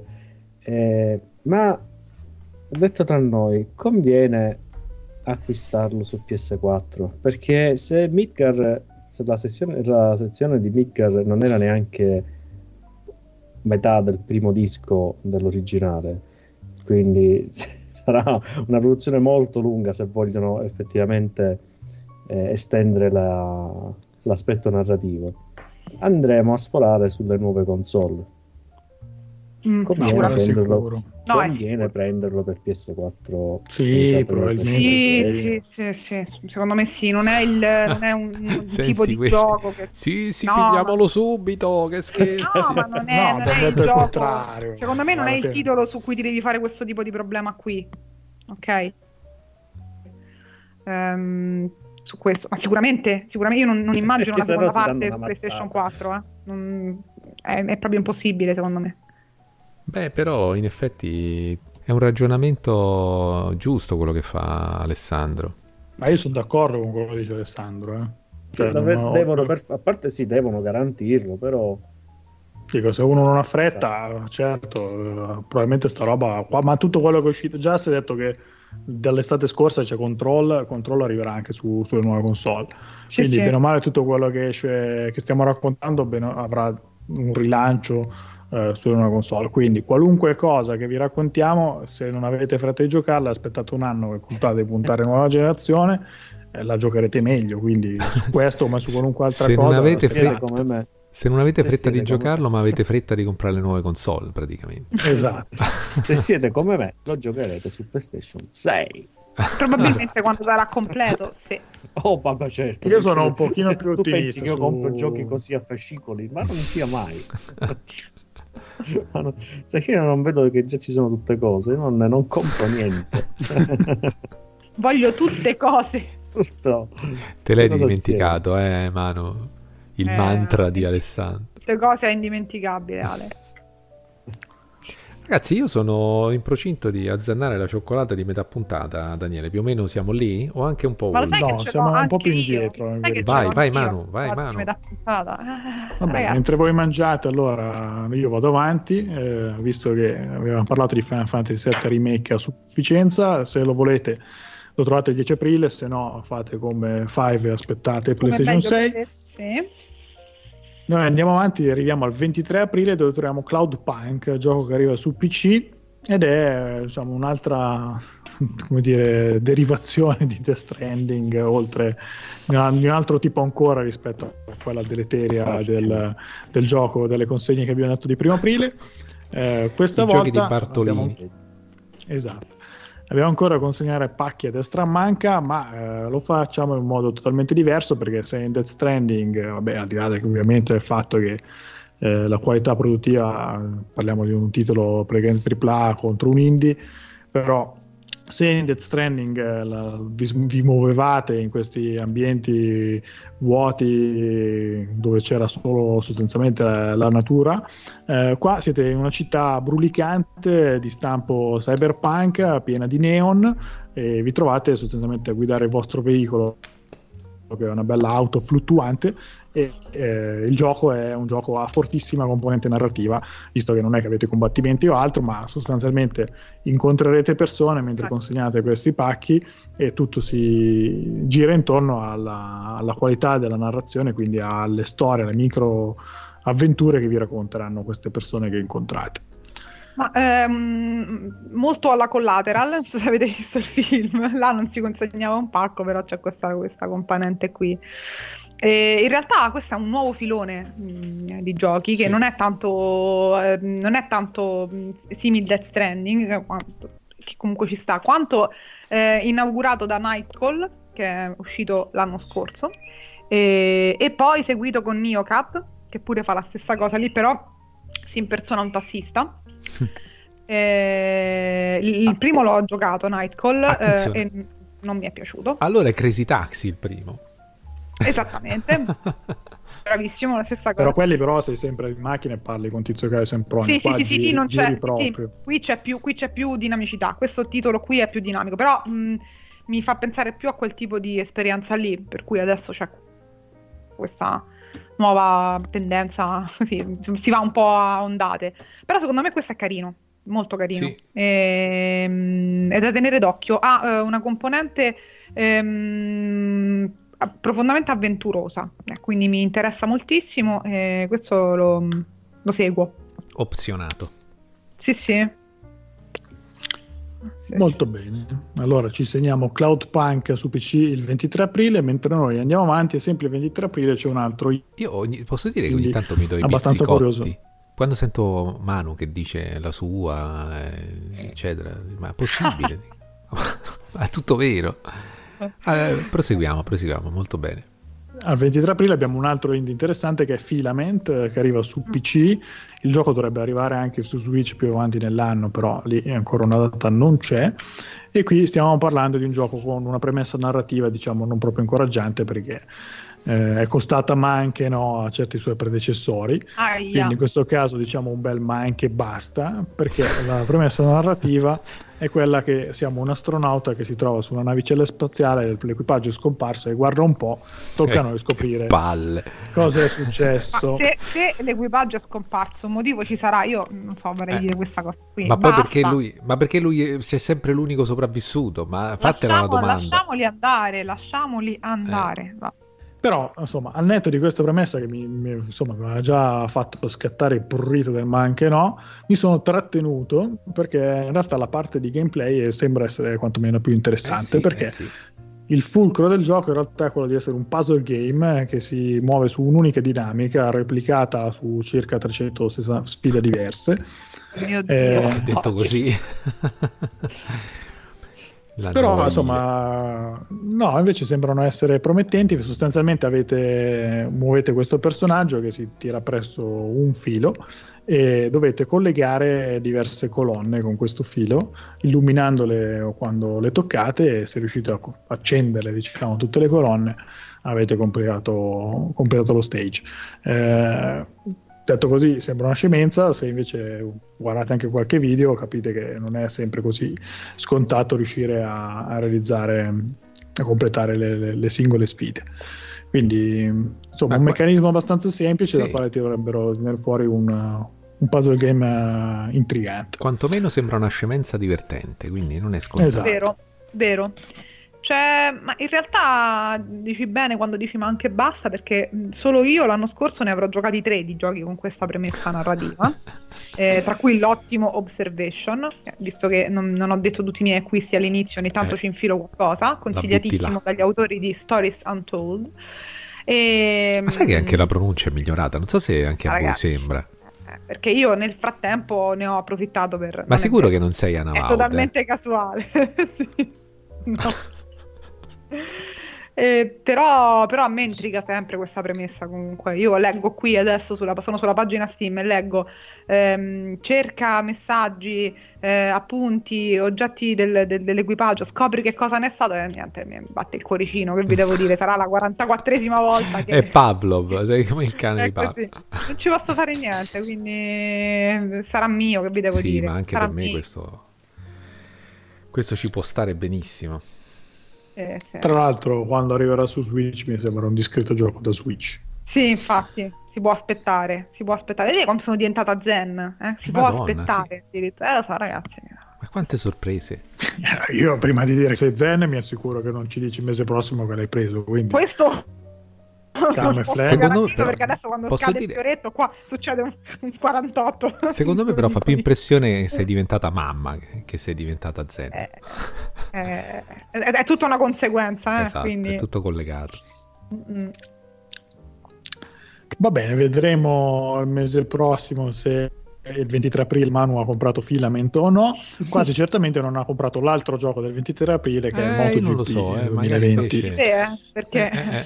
Ci sono i combattimenti a turni? Vediamo, Eh, vediamo, non lo so. sì, C'è un aspetto manageriale della carriera. turni, sicuramente.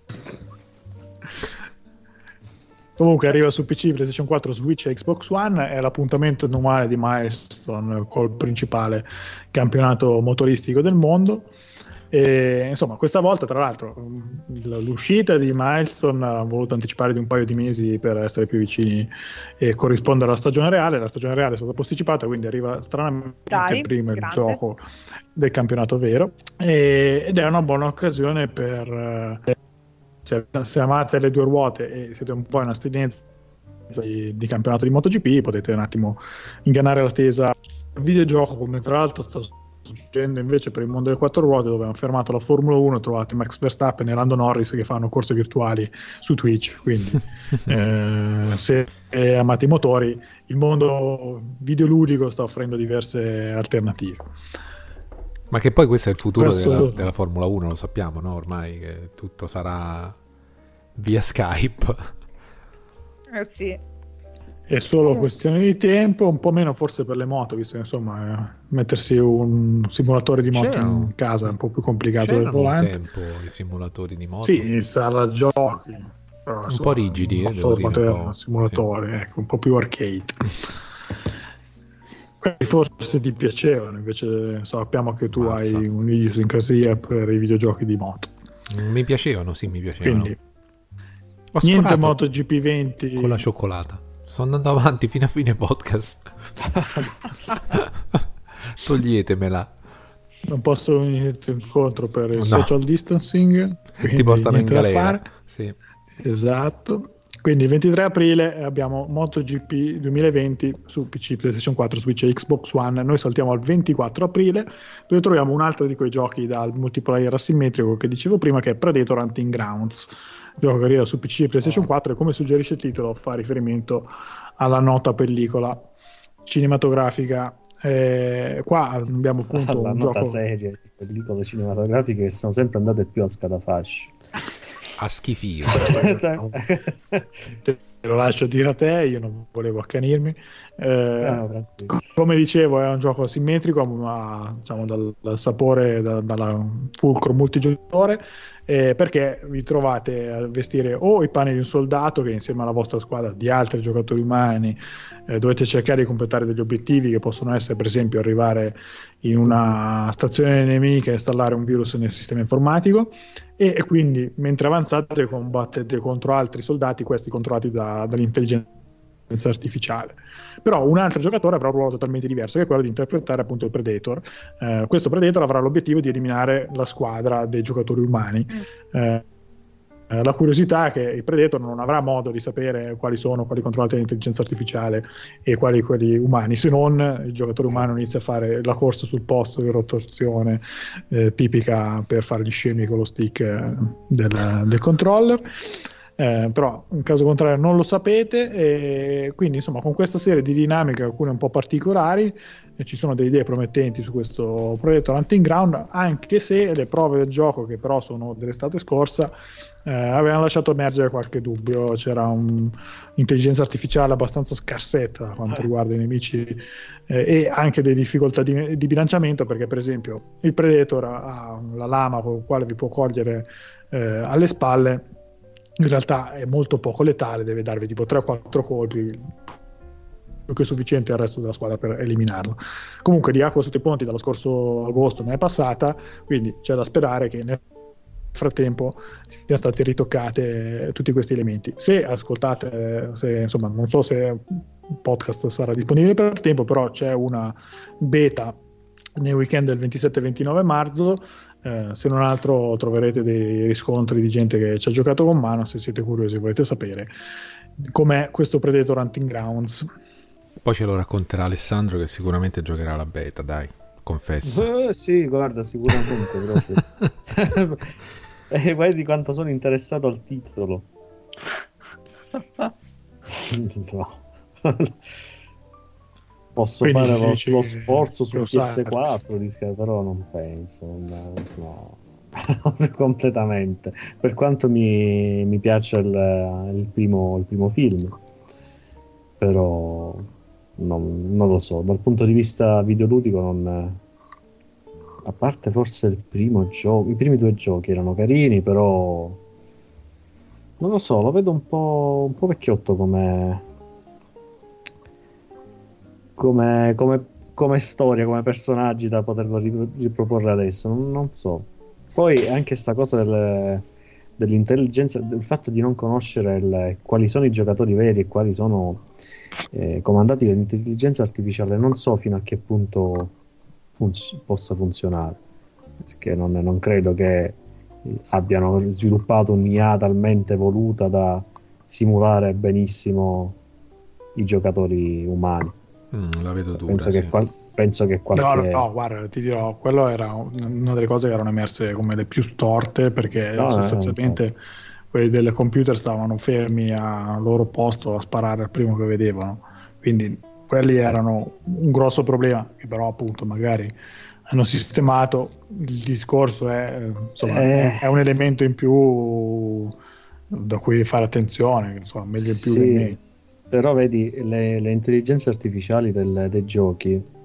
Eh, allora, c'è un discorso sull'intelligenza artificiale che mh, sviluppata per i videogiochi che è un po', un po', esteso. Comunque, detto in soldoni, è, mh, il problema non è tanto il non saper creare un'intelligenza artificiale che possa simulare la, il, il, modo di giocare dal punto di di un giocatore in carne e ossa eh, il fatto è che eh, neanche un problema di, di risorse, e questo a, detto, a, detta proprio di chi sviluppa l'intelligenza artificiale.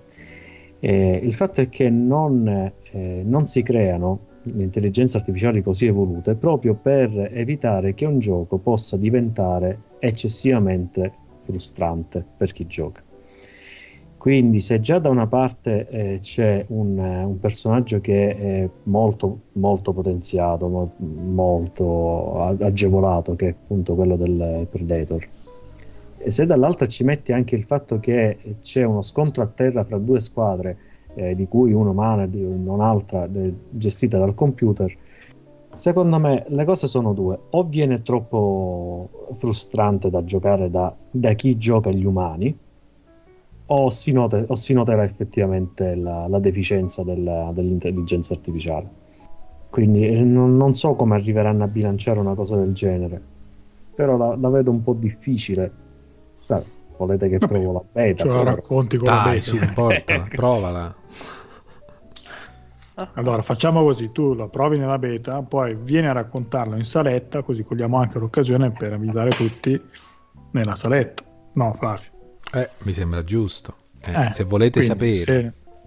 Se, se, volete venire a sapere intanto come Predator ce lo racconta Fla- Five eh, nella saletta e in ogni caso ci trovate su Telegram nel gruppo La Saletta di Vita Extra insieme ai nostri amici che come al solito salutiamo.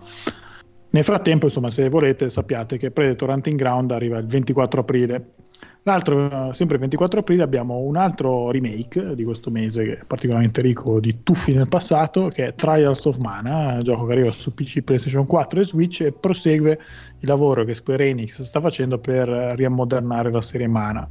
L'aveva già fatto con Secret of Mana e adesso lo fa anche con questo Trials. E allora, questo lavoro con Secret of Mana diciamo che non era proprio nel solco di quello di Final Fantasy VII, perché era una roba abbastanza budget, una grafica insomma, diciamo un po' accattivante per non essere troppo, troppo maligni. Eh, quanto però appare dalle immagini, dalla demo disponibile online di Trials of Mana, qua il lavoro, pur restando in un universo di, di lavoro comunque non certo a livelli produttivi di, di Final Fantasy VII Remake, quindi una cosa abbastanza budget comunque, però qua un impegno sembra esserci stato, almeno guardando le immagini. Eh, resta appunto un'operazione da costo contenuto, però dovrebbe comunque qui consentirci giocare un buon JRPG. Eh, da una componente vivace action eh, e una narrativa che tra l'altro si sviluppa in modo differente a seconda del personaggio di quale fra i sei personaggi disponibili selezioniamo all'inizio della nostra avventura. Eh sì, allora, mh, mm, qui io... Mh, mm, partiamo dal presupposto che rispetto a quello che ho detto prima, secondo me la serie dei, dei Mana, anche nota in realtà come serie dei Seiken Densetsu, eh? E, e me, forse meritava sì, di essere in qualche modo ripresa, riproposta, perché effettivamente nonostante eh, Secret Mana sia acclamato dagli amanti del genere, in realtà non è che sia proprio conosciutissima, tanto che per esempio, Secret of Mana è il secondo capitolo di una trilogia, il primo capitolo non so in quanti sinceramente lo conoscono, eh, il Mystic Quest, anche noto come Final Fantasy Adventure, non si sa per quale motivo, cioè o forse si sa ma io lo, lo ignoro. E, um, e, poi c'è... Ah no, eh, attenzione, era uno spin-off, nasce come spin-off per console portatile di Final Fantasy, il primo adesso ricordo, Mystic, che poi però è stato eh, chiamato Mystic Quest per distinguere. Poi c'è Secret of Mana, che è la, un po' la pietra miliare in realtà. E poi c'è Seiken Densetsu 3, mai uscito dal Giappone, fino alla collection che è stata fatta eh, qualche tempo fa su, su, Switch, su PlayStation 4 e mi pare anche su PC. E, adesso hanno ben pensato di prenderlo e di farne un remake in tempi abbastanza ravvicinati rispetto alla pubblicazione occidentale per la prima volta del, della versione originale. E secondo me è un'operazione ancora più delicata di quella di Secret of Mana, perché mentre Secret of, Secret of Mana l'hanno, vabbè, mh, proprio barbaramente...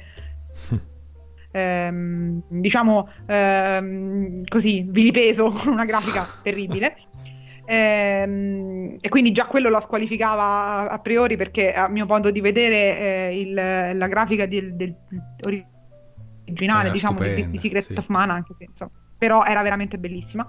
Il, il, Trials of Mana, se vogliamo, è anche molto meglio da un punto di vista estetico. Aveva degli sprite che boh, sono meravigliosi. Forse era il top di, dello SNES, probabilmente. Hanno fatto un lavoro grafico migliore, che comunque non mi piace, però migliore. Non mi piace perché eh, secondo me qui ehm, avrebbero dovuto mantenere lo stile ecco, dell'originale di più però siamo, siamo, sono andati a, cioè, il gioco eh, eh, era veramente eccezionale, incredibile. Io non so, Daniele, se tu lo conosci, ma era praticamente tutto quello che era stato Secret of Mana, che a mio modo di vedere è uno dei, degli, degli RPG migliori, insomma, eh, che siano mai stati fatti, e lo eh, migliorava. Il problema è che, non essendo mai uscito dal Giappone, io, per esempio, l'ho giocato tutto con una traduzione. Una cosa. no, io non l'ho giocato. molto tempo fa, quando questo tipo di follie, diciamo mi, mi, mi, imbarcavo a farle. Aveva tutta una serie di personaggi, diverse storie a seconda del personaggio che si sceglieva. Ehm, t- tanto che gli autori di Octopath Traveler hanno detto di aver preso ispirazione anche da lì, per esempio. Ehm, era un titolo incredibile, aveva un'alternanza giorno-notte, se non mi ricordo male anche i giorni che scorrevano, quindi aveva tutta una serie di dinamiche particolari. Era veramente un titolo bellissimo. E quindi bisogna vedere che hanno fatto. Eh, hanno gioco più facile perché fondamentalmente non lo conosce nessuno, quindi nessuno potrà certo. dire, o molto pochi potranno dire no, eh, qua avete toccato. Però qua l'operazione secondo me ha più senso perché è una I serie... I giapponesi si potrebbero arrabbiare però. i giapponesi si arrabbieranno, si sono già arrabbiati secondo me, eh? ma proprio quando hanno visto quello scempio Ma di Secret of Mana, ma che è- esattamente. E, e poi io ho molta paura per il seguito della serie. Ho veramente molta paura. Secondo me sono. han- Hanno fatto. Cioè, è stato carino riprendere in mano questi titoli qui, però io eviterei di. Ma secondo me non, Resisterei. vedo difficile. Resisterei, cioè chiuderei qui. Lascerei perdere di andare avanti, insomma, di portarla avanti. Se vogliono riprendere in mano Legend of Mana, facessero pure perché quello lo possono solo migliorare. Scusa, allora, i JRPG purtroppo, a parte me Manu, insomma, non è che sono proprio un genere che, che va No, per la maggiore ormai. Eh, ragione. in casa Square hanno già per portare avanti la baracca Final Fantasy e, e Ah, Dragon sì. Quest. Sì, sì, sì. Che se ne fa uscire uno alternativa all'anno, insomma, sembra già un impegno più oneroso. Tutt'al più possono fare come hanno fatto qualche tempo fa con eh, quella ca- sottocasa indie che faceva Lost Fear, M. Setsuna, Mhm, cioè questi vabbè. JRPG budget tanto per, per fare riempitivo, ma no- non credo altro. Ecco. Sì, concordo con te. La cosa che mi, che mi domando, o comunque che mi, che mi chiedo è eh, che tipo di operazione commerciale sia questa. Cioè, perché? Perché riproporre questi giochi? Ripeto, eh, poteva avere senso da un punto di vista di riscoperta di, di una serie che è stata importante per Square, ma non è particolarmente conosciuta, soprattutto qui, mh, diciamo, in Europa, in Italia eh, o comunque non è più tanto ecco, eh, sulla, sulla bocca di tutti, ecco, mettiamola così. Ehm, mi domando perché, perché questa operazione, francamente, cosa... Ma penso, come hai detto tu, eh, cavalcare una serie sconosciuta. Una volta che l'hai, sfruttata, penso che il discorso finisca lì. Sì, probabilmente sì, cioè non, non- non- spero che non ci siano progetti, perché se spero che non ci sia l'idea di, di proseguire, ecco, eh, perché francamente non mi sembra che siano proprio nella direzione giusta, ecco, qua avevano un materiale di base talmente tanto buono che credo comunque che non mi sono avvicinata proprio a Secret of Mana Remake, però credo comunque che sia un gioco gradevole al di là dell'impatto estetico, perché quello, quello è, spero che non abbiano stravolto troppo il resto, quindi ok. Però mh, io eviterei ecco, di mettere in mano a questa gente un nuovo capitolo. A parte che forse avevano fatto qualcosa, non mi vorrei sbagliare. Cioè, c'è un- eh, eh, Mana Adventure, Adventure of Mana. Ma no, Adventure of Mana già era, pure quello era un... ehm, in qualche modo un, ehm, un remake. E forse era proprio il remake di Mystic Quest, ma vabbè, lì proprio avevano eh, quasi fatto un gioco completamente nuovo perché Mystic Quest insomma era un titolo insomma, del, del 91 per Game Boy quindi lì proprio e vabbè insomma, Vabbè, rimane, insomma, rimane se- il mio vi prego basta Ma anche basta. Vi prego no. vi prego no Vedremo, vedremo se ci fermeremo a questo Trials of Mana per PC, PlayStation 4 e Switch del 24 aprile. Noi invece continuiamo e arriviamo al 28 aprile dove troviamo Gears Tactics che arriva su PC e Xbox One che è un gioco che eh, prende la serie Gears e si inserisce nel solco del eh, ormai numerosi giochi sulla falsa riga di XCOM. Quindi insomma abbiamo un tattico a turni che ha una corposa campagna per giocatore singolo ambientata quindi nell'universo di Gears of War. Eh, per quanto riguarda l'arco narrativo di, di Gears of War, eh, questo Gears Tactics si pone con 12 anni di anticipo rispetto al primo capitolo e dovrebbe avere un po' tutte le caratteristiche eh, un po' insomma degli XCOM fatti bene, quindi insomma anche una buona possibilità di personalizzare la squadra, un buon sviluppo di quella che è la profondità tattica dell'azione. Eh, non so, questo voi boxari con la passione per Gears of War interessa qualcosa o avanti perché siamo tattici? Narrativamente sì, tatticamente no. Mm. E contrario. questo è, è- è una rottura di scatola eh, perché da- mh, Sì. narrativamente il fatto che sia uh, come antefatto al, proprio al primo Gears eh, questo mi interessa tantissimo però Sì. che sia uno strategico io con gli strategici proprio non, non ci so completamente giocare questo mi frena tantissimo Sì, sottoscrivo tutto quello che ha detto Però mi Alessandro. piacerebbe perché ci sono sempre rimasto male. Per... Poi, vabbè, la storia è bella come si evolve. Perché comunque a me piace la storia del, di Gears of War. E quelli che ho giocato, perché poi ovviamente sono fermato solo ai capitoli di 360.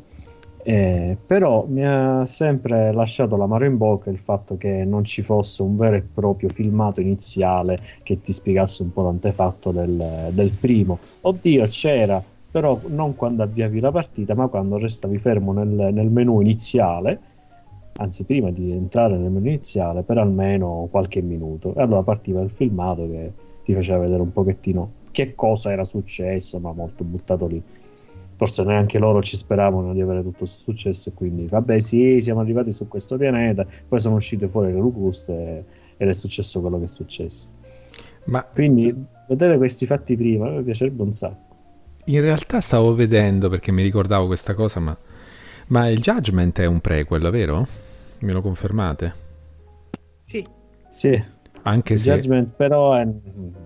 è talmente poco, eh, eh, No. diciamo, organico alla- a tutto. già, già i suoi momenti, Sì.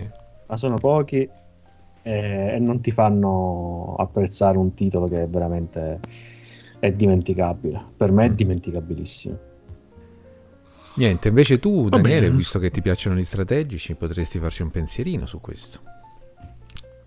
È un prequel. Sì, questo mi interessa. Io non sono vicinissimo all'universo di Gears. Ho giocato il primo perché stava nel Game Pass, e- però appunto non è una serie che ho mai vissuto troppo. I tattici mi piacciono, quindi potrei farsi un pensierino, visto che poi anche questo passa da, da Game Pass. Eh, devo dire, come dicevo io, eh, mi è capitato di dire in altre occasioni, come quando per esempio si parlava di Phoenix Point, che anche questo, questo non è colpa sua perché quello è l'universo di Gears, però eh, anche quest- i, i tattici che funzionano finiscono spesso e volentieri per essere, seguire questo percorso per cui tu sei una squadra di soldati contro la minaccia aliena di turno. Eh, diciamo che non mi spinge tantissimo in termini di freschezza a, a aspettarlo questo. Questo è un mese da Però- anche basta totale, globale. No, vabbè, questo sembra essere fatto bene, quindi comunque penso che stando nel Game Pass lo proverò volentieri, ecco. Yes. Va bene, insomma, se lo vedrò di provarlo il 28 aprile quando esce su PC Xbox One eh, Gears Tactics, noi continuiamo il 28 aprile con un altro gioco un po' pazzo eh, che si chiama Moving Out, eh, gioco che arriva su PC, PlayStation 4, Switch e Xbox One e qua non dobbiamo fare propriamente le consegne come in Totally Reliable Delivery Service, ma dobbiamo occuparci di traslochi, quindi sostanzialmente prendere gli oggetti da un dato ambiente e caricarceli sul camion. Eh, un po' come quell'altro gioco di cui vi abbiamo parlato, anche qua la fisica sarà un po' particolare, quindi aspettiamoci situazioni deleterie eh, susseguirsi una dopo l'altra, anche perché gli ambienti stessi si presteranno a situazioni un po', un po' bizzarre, si può giocare da solo, ma ovviamente come spesso capita per questi giochi il modo migliore per fruirne è in compagnia e, e, insomma ci troveremo così co- a lanciarci scatoloni oltre la piscina, a far scendere carrelli giù per le scale, cose di questo tipo. Meraviglioso. Meraviglioso. Sì, bello Mi ricordo questo. un altro gioco che è uscito di recente che non ho ancora comprato, nonostante io sia appassionata di questi titoli mh, cooperativi così un po' scanzonati, che poi non sono scanzonati per niente perché ci si, ci si diciamo così, insulta, innervosisce anche abbastanza giocando questo gioco, eh, che era Tools Up, se non mi ricordo male, in cui si doveva sempre fare dei traslochi. ehm, però non ha avuto un riscontro, diciamo, ecco, entusiasta, quindi magari questo eh, invece sarà più apprezzato. Mi pare che si critichi soprattutto il level design, che poi è tutto questo tipo di giochi qui, ehm, un po' una curva di difficoltà mh, altalenante e di- dicono eh, che è proprio brevissimo, insomma, pochi scenari e quant'altro. Adesso non so questo qui come si, si pone, però diciamo che vanno un po' a riempire il vuoto lasciato da... che poi vabbè, vuoto in realtà, eh, Overcooked 2 è del- dell'anno scorso se non ricordo male, quindi neanche troppo, troppo distante, però è talmente tanto un gioco eccezionale che, che almeno per quanto mi riguarda ha lasciato un vuoto, diciamo, questa tipologia di giochi da giocare insieme eh, così, con questo, mh, queste sfide che richiedono questa cooperazione non, non troppo, ecco, non legata ad una narrativa, ma proprio così, ecco, mh, ehm, sì, un po' scanzonata, però anche in realtà che richiedono veramente di coordinarsi e di, di collaborare, almeno così era Overcooked. A me piacciono moltissimo, volevo prendere Tools Up. Eh, in realtà, mh, poi quando ho visto che stava per uscire questo moving out, ho detto fammi aspettare perché mi sembra, sembra un po' meglio, però non lo so, forse questo è più basato sulla fisica rispetto all'altro, l'altro mi sembra un po' più arcade, quindi forse l'altro è un po' più semplice. Sì, vado a memoria, tu Zap non è che aveva sfondato No, no, per niente. di, di recensione. Per Questo niente. mi sembra un po' più solido da, da quello che ho visto. Però Credo che sia se- insomma, cioè- bisognerà vedere quando esce. Ma sì, credo che sia semplicissimo anche Tools Up, cioè l'hanno proprio ehm, demolito. Tra l'altro è lo stesso, ehm, questo di Moving Out è lo stesso editore sicuramente di, di- di quelli di, di è Team Overcooked. 17. Sì, quindi grande qualità da questo punto di vista, sono una garanzia. Vediamo, vedo qua che trasportano un divano in mezzo alla strada con le macchine che passano, che sì, questo è un acquisto Che si può fare, obbligato. Sì, sì. sì, sì, sì, sì, qua... Vabbè, quindi insomma, se volete Cos'è sto vabbè su, a un così metro di distanza. scettico? Ma perché lui è così? Ma guarda lui- che sei forte, eh. C'è entusiasmo, questo è un bel gioco. eh. Tu dopo tira me, ma tu me lo dici proprio tu Flavio che poi dopo ci fai il vecchio burbero Io- che dice che non ha nessuno sul divano Io- per condividere Io piango dentro, eh. io sto piangendo da quando l'hai annunciato questo titolo. Lui soffre, veramente ecco. Questo è l'unico Prova momento in cui, emozioni. In cui vorrei una moglie nerd, quando ci sono questi titoli qui, che eh, veramente, eh, se mi devo accontentare di te, quando vieni a casa, mi vieni a trovare... Che bella immagine, grazie. L'amante. E niente, bisognerà aspettare un po' allora per provare questo moving out. Penso Temo che la situazione ri- ritenga un po' di attesa. Se chi invece ha qualcuno in casa per goderselo in compagnia o vuole buttarsi solo online o vuole giocarlo da solo, trova Moving Out su PC, PlayStation 4, Switch e Xbox One il 28 aprile. Sempre il 28 aprile abbiamo anche Sakura Wars eh, che arriva su PlayStation 4. Sakura Wars è un titolo di un francese di lunga data eh, di Siga, di cui francamente non è, confesso di non sapere tantissimo. Eh, beh, vi posso dire che è un po' bizzarro perché dovrebbe essere un gioco che unisce un po' due anime diverse, una da visual novel, eh, un po' dating sim, e un'altra dove sostanzialmente combattete a bordo di mech. Eh, il tutto con un'ambientazione altrettanto bizzarra perché vi trovate in un Giappone semifeudale, un Giappone imperiale degli anni inizio Novecento e eh, mischiato con eh, elementi di tecnologia praticamente futuristica. Quindi avete una serie di combinazioni abbastanza bislacche, però appunto è una serie che ha avuto e aveva insomma diversi appassionati, credo che la serie risalga addirittura a metà anni 90 o qualcosa del genere. Eh, se la seguite o se comunque insomma eh, vi incuriosisce questo, questo mischione di, di elementi diversi, avete Sakura Wars che arriva su PlayStation 4 Sto vedendo il il, 28 trailer, aprile. Daniele, scusami se ti interrompo, ma è una cosa abbastanza importante che non hai citato nell'elenco delle cose e vedendo il trailer devo aggiungere le tette anche a quello che dicevi come Oh, caratteristiche. Esatto, ed è qui che volevo arrivare io. No, Sentiamo. in realtà, no, in realtà mi fa, mi fa molto ridere perché ehm, sono andata a controllare la, la pagina Wikipedia della serie, ok?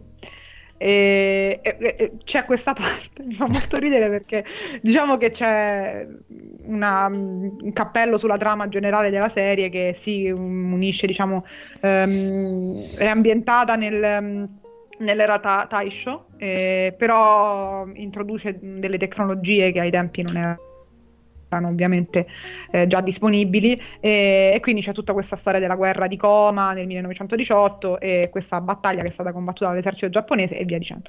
In- all'interno ci hanno inserito dei demoni e poi comincia, no? Ah, comincia a dire per evitare il ripetersi dell'incidente, quindi di questa comparsa dei demoni, fu formato un apposito corpo per la difesa di Tokyo dalle forze del male. Ah, eh, tale corpo fu dotato di un particolare tipo di armature, già qua mosse in parte dalla potenza del vapore, già qua comincia a essere sospettosa, ed in parte dalla forza psichica del soggetto che avrebbe dovuto indossare. Tuttavia, e qui gli unici in possesso di una tale forza si rivelarono essere un gruppo di giovani donne. Qui già capisci che la cosa non è. Il gruppo di ragazze selezionate celavano la propria identità sotto la copertura di una compagnia teatrale. Fine.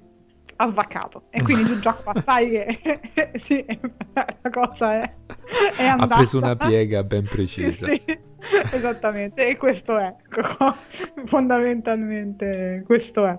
Però vabbè, ci sta. Cioè, no, io però non conosco questo gioco, però vorrei sottolineare di non sottovalutare, perché quando parliamo di giapponesate, dietro a, a questi elementi, come dire, un po', un po borderline, così, eh, un po' particolari, ogni tanto si nascondono giochi veramente validi, quindi io non, non starei attento. No, perché, ma esempio, sì, sì, sì. Anche Steins Gate Ma sì, è una visual novel che parte con eh, elementi appunto da dating sim perché puoi finire più o meno a, a costruire un, insomma, un percorso romantico con uno delle protagoniste, però dietro c'è una storia super valida ed è Sì, una sì. delle storie più belle che ho letto. Vabbè, Ma adesso non figurati, che- non Magari questa che invece devi è una giust- boiata pazzesca. Non è che devi Se giustificare questo tuo interesse. Sono delle giapponesate piuttosto che anche i Danganronpa, eh, voglio dire, Ah. tutti i giochi che ho apprezzato moltissimo. Mi fa molto, mi faceva molto ridere la sequenza di eh, come insomma è stata scritta questa voce, la sequenza di, di informazioni che alla fine conducevano a ragazze nude. Cioè, eh, mi fa molto ridere questo passaggio graduale verso l'ineluttabile verità di queste ragazze seminude. Però poi in realtà credo che siano titoli che si sono sempre un po' elevati da quella massa di, ehm, di produzioni di insomma eh, tipo ad esempio com'è che si chiama quella serie Aiutami Daniele che è proprio palesemente invece solo una scusa per Rancaguro, credo. eh, ecco esattamente penso che siamo su un altro livello assolutamente eh, per carità di Dio No, no, penso proprio di sì. eh, sì sì però comunque facciamo molto ridere. dal trailer, perché appunto... No, tra l'altro il trailer insomma non è malaccio assolutamente, a parte insomma che eh, dovrebbero un po' eh, decidere di aggiornarle le grafiche di questi, di questo tipo di giochi, però vabbè, comunque sì, non sembra per niente malaccio, però insomma mi faceva ridere questa Beh, cosa. mi pare evidente che non è la qualità grafica il No. punto di forza di questi, di questi giochi, quindi lì si può andare un po' più a risparmio. Vediamo se c'è altro oltre a, questi, a queste particolari caratteristiche di cui abbiamo parlato di Sakura Wars il 28 aprile. Volevi dire qualcosa, Flavio? No, no. Ho già detto, Flavio, quello Abbiamo che già dire quello che dovevo dire l'ho detto. Vabbè. più chiaro Allora, No, chiudiamo- volevo solo dire che se ti interessano determinate cose, non è che devi sentirti in imbarazzo o No, giustificarti.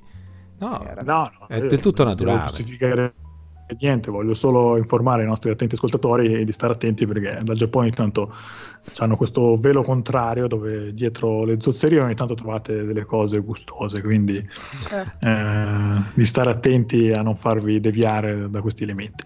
va bene. Il 28 aprile abbiamo anche l'ultimo gioco con una data di aprile, appunto, ed è SnowRunner. Il gioco arriva su PC, PlayStation 4 e Xbox One. Ed è il seguito di Mad Runner, che è questa serie un po' particolare di simulatori di autotrasporti in ambienti estremi. Se in Mad Runner, infatti, ci trovavamo a fare da insomma, guidare questi camion carichi di tronchi eh, in giro per queste foreste, passando da ambienti fangosi all'altri.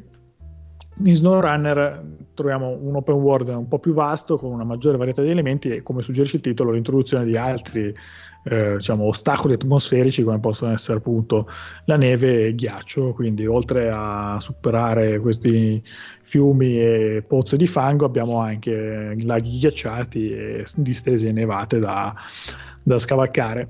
Eh, il gioco arriva appunto anche su console, eh, questi titoli tendenzialmente però sono un po' più di casa su PC dove al- hanno il supporto alle mod, anche su Madrun era stata una cosa che aveva aiutato a incrementare notevolmente la longevità del gioco, Eh, per il resto avete anche la possibilità di giocare in cooperativa, quindi insomma se volete mettervi a, spostare tronchi in compagnia per queste lande desolate con SnowRunner. Finalmente potete. Ben venga, certo. Che noi ridiamo, però, se io che Flavio, Madrunner, Sì. per tipo 20 minuti, credo, a testa, No, abbiamo no, no, giocato. io molto di più. Io ci ho passato una domenica pomeriggio, è il primo giorno che ho attivato il PlayStation Now. E devo dire che avevo- attivato solo per questo. Ma vi giuro, è stato... l'avevo attivato per recuperare Uncharted 4 e mm, God of War. E poi mi sono ritrovato un pomeriggio intero a giocare a questo. gioco. Io sarei andato avanti di più se riuscissi a fare le manovre con quei, quei esatto, maledetti camion anch'io, con rimorchio. anch'io mi sono bloccato, sì. C'è la necessità di, eh, diciamo... Di imparare a ricre- guidare, tra le altre sì, cose. sì. Mi serviva il mio supporto. Le mie ore e ore su Eurotrack Simulator. Eh, quello ci avrebbe fatto comodo, sì. Va bene, tra l'altro io non so bene, so che con Madrunner eh, ha avuto degli intrecci un po' bizzarri legali con la serie Spinti Res, so... Sì, perché non ho capito se chi ha comprato i diritti di cosa, chi ha ridotto sono eh, il supporto.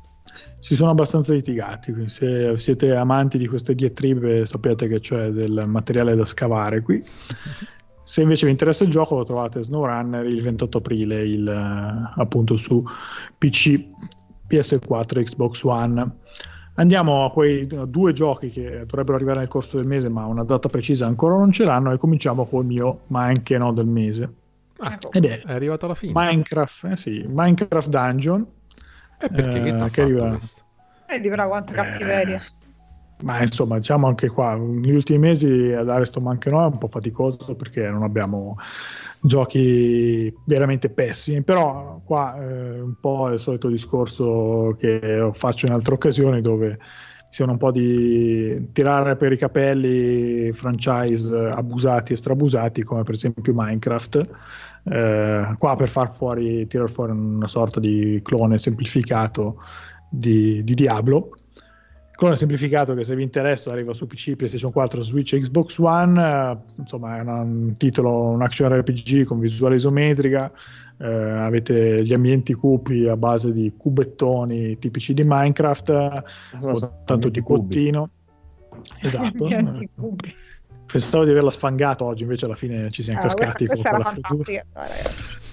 Sono mancate queste cose. Mano è tornata apposta, credo. Sì, O se n'era andata apposta. adoro. forse per tutte e due, entrambe le cose sono vere. Eh, comunque, so, se siete interessati potete trovarlo, provarlo abbastanza in modo economico perché finirà anche lui nel Game Pass. Eh, io, francamente, non ho visto grandi spunti in quello che ho letto del gioco, a parte appunto far leva sul, eh, sull'universo di Minecraft eh, che è molto popola- insomma, popolare e popolato. Eh, quindi insomma per me ma anche no per quello insomma che qua possiamo inventarci qualcosa di nuovo che non riciclare eh, franchise conosciuti in maniere bizzarre non so se a voi invece tutti i giocatori appassionatissimi di Minecraft interessa No. No, cioè, ehm, Guarda. penso che come tanti abbiamo avuto il periodo di Minecraft anche noi, però poi basta. No, io mai avuto. Ah, Pokémon io no, come Pokémon. No, io ho avuto un po' di Pokémon. bello come dice con, con disprezzo la parola Pokémon eh, Flavio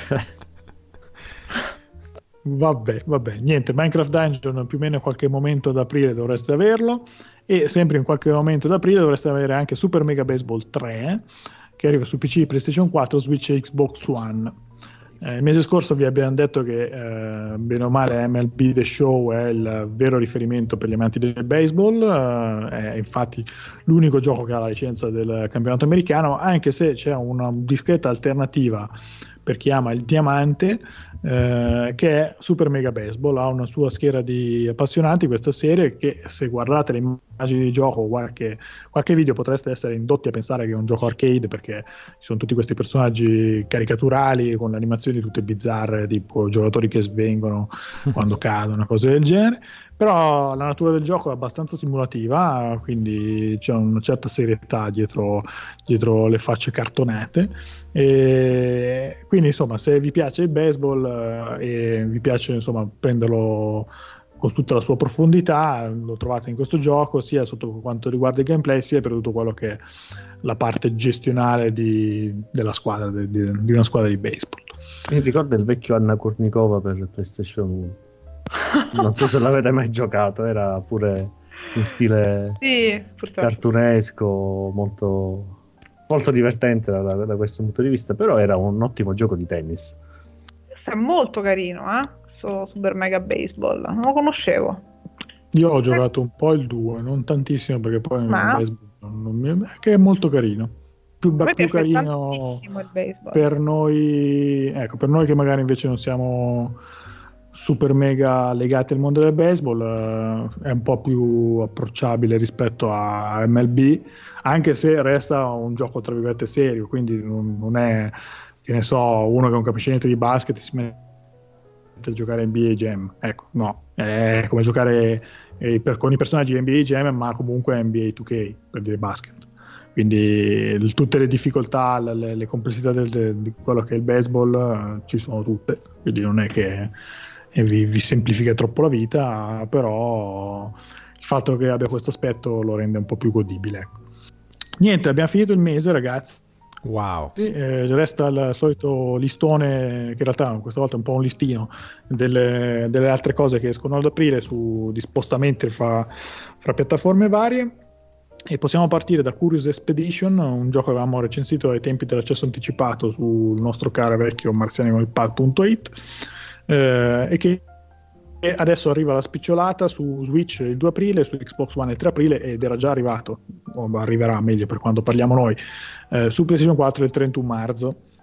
Eh, sulla console sempre di Sony arriva anche dal 7 aprile Below, un curioso roguelike, mentre Daymar 1988, quell'horror degli sviluppatori italiani che si erano fatti conoscere col remake di Resident Evil, eh, arriva ora su console, ovvero PlayStation 4 e Xbox One dal 28 aprile. Uh, Deliver Us the Moon, che è un altro gioco a tema spazio di cui abbiamo parlato un po' di tempo fa, uh, che è un'avventura in terza persona, arriva su PlayStation 4 e Xbox One dal 24 aprile, mentre se lo volete giocare su Nintendo Switch dovete aspettare un po' perché è previsto nel corso dell'anno, ma qua una data non è ancora definita. Chiudiamo con Nintendo Switch che riceve uno di quei giochi dei titoli che piacciono a Flavio, ovvero Naruto Shippuden Ultimate Ninja Storm 4 Road to Boruto, che arriva il 24 aprile. E niente, questa è la vostra listona io segna- posso segnalare al volo, ma proprio al volo perché ne so poco, ma comunque lo voglio segnalare, un uh, cosiddetto bullet hell, uno sparatutto che esce per Switch il 22 aprile, a quanto leggo, eh, che si chiama Itta. E ho visto qualche immagine e non è male, poi non so alla prova poi del pad come si comporta, però mi piace sempre segnalare questi titoli qui, sparacchini, arcade. Adesso Bene, ragazzi, che si faceva no. ricordo. Ah, il eh, adesso, anche no. adesso ma anche no, eh, tu l'hai già detto. Io Flavio pure no. l'aveva abbastanza anticipato. Eh sì, sì, sì, una cosa che aveva detto Emanuela che adesso neanche mi ricordo, l'ho proprio rimosso. Bene. Ah no, Disaster Report avevo detto che non avrei ah, comprato. Okay, sì. Sì. Oh, io dico mm, per mio completo e totale disinteresse direi Hunting Ground. Predator. Eh, specifica quale Hunting Ground perché sennò Scusate, magari poi uno pensa, uno magari poi no. pensa al titolo PlayStation no, 2 no, quello, quello era bellissimo sì. No Predator Hunting Grounds. Eh, io mi accodo pure a Predator Hunting Grounds. Anche se se devo provare la beta proverò la beta però Devi, con bassissime fallo. aspettative. Fallo. Ok ripariamo con i manche sì. Chi ce l'ha pronto? Ma io vado facile di Final Fantasy VII Remake e a fianco di Final Fantasy VII Remake mi piacerebbe provare Filament perché mi ha incuriosito insomma quella dinamica lì della, del puzzle e direi insomma più avanti magari MotoGP e forse anche questo Disaster Report perché questa parte invece di insomma di, di scelte morali nei GDR mi piace sempre molto, quindi ho, aspetto qualche recensione, ma, ma, penso potrebbe interessare. Io dico um, Disaster Report, Cloud Punk, Filament. soprattutto. E? Quindi salti FF7. No, sicuramente non- stiamo parlando di quelli che pensiamo di prendere, insomma, nell'immediato. È la- no, no, Pensiamo parliamo prendere- nella vita. Allora io adesso Ah, no, ma in zero, assoluto sì. nella vita molto probabilmente anche, anche, non lo so, per esempio il remake, cioè Trials of Mana, può darsi che lo proverò, e sicuramente Final Fantasy VII Remake, non adesso però. No, ma, ma figurati, io sono automaticamente, automaticamente anche es- il Resident escluso da queste 3. cose. Anche Resident Evil 3. Il- Ah, no, ecco, il- nell'immediato sicuramente quelli che, che mi interessano di più sono Disaster Report perché mi ha molto incuriosito, Cloudpunk, Filament e ehm, quello del, del Moving Out. Final Fantasy VII sicuramente non lo prendo questo mese e non penso a breve. Guarda mo, eh. Io mi, mi butto, mi butto facile. perché poi c'è anche mio marito in mezzo, bisogna vedere qua. Però vabbè. Vabbè, hai fatto il fioretto, quindi Sì, per qualche altro giorno sono a posto. eh. Bah, io dicevo mi butto sul facile, vado su Resident Evil 3 visto che ho apprezzato il remake del 2, anche se ho altri titoli da recuperare prima, comunque diciamo quello che mi interessa è questo e, e Filament perché ho visto qualche, qualche immagine di gameplay, qualche, qualche video e, e non lo so, ultimamente forse sto cominciando ad apprezzare un po' di più i puzzle game. eh, Stai invecchiando, quindi magari te lo dico Stai per invecchiando. esperienza. per- Ma è bello, è bello no, allora È la fase, la- la fase di Flavio di Talos Principle, occhio che dopo inizia miseria, la per fatia dove non, non- non si riesce a giocare a niente. tutti, tutti i finali mi sono visto di quelli. Sì, niente, basta. Per, per il resto non c'è. Vabbè, Gear Statics, però non lo so giocare, quindi non, non ho le mani io per, per questo tipo di giochi, quindi non ho la testa più che altro per questo tipo di giochi, quindi ahimè, lo, lo dovrò snobbare. Ma com'era quella cosa dell'unanimità? Valeva anche per i manche sì, no? Quindi se io dico Filament ce lo regalano, vero? Tutti, perché Sì, abbiamo detto tutti e quattro. Sì. Ok. Sì, sì, sì, sì. Allora io sono per Moving Out e Filament questo mese Ecco, qua. guarda.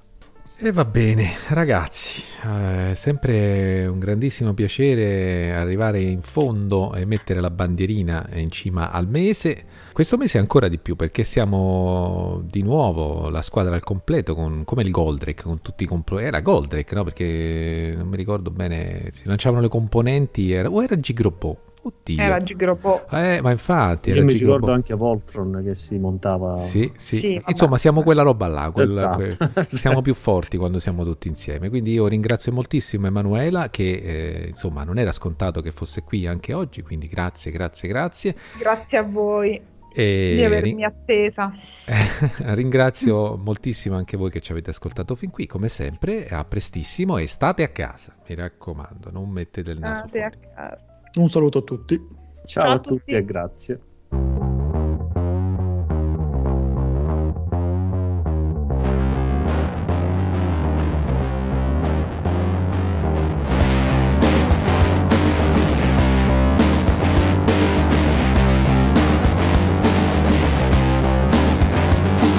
Se sei casalingo, ami il fuoco del fornello come me.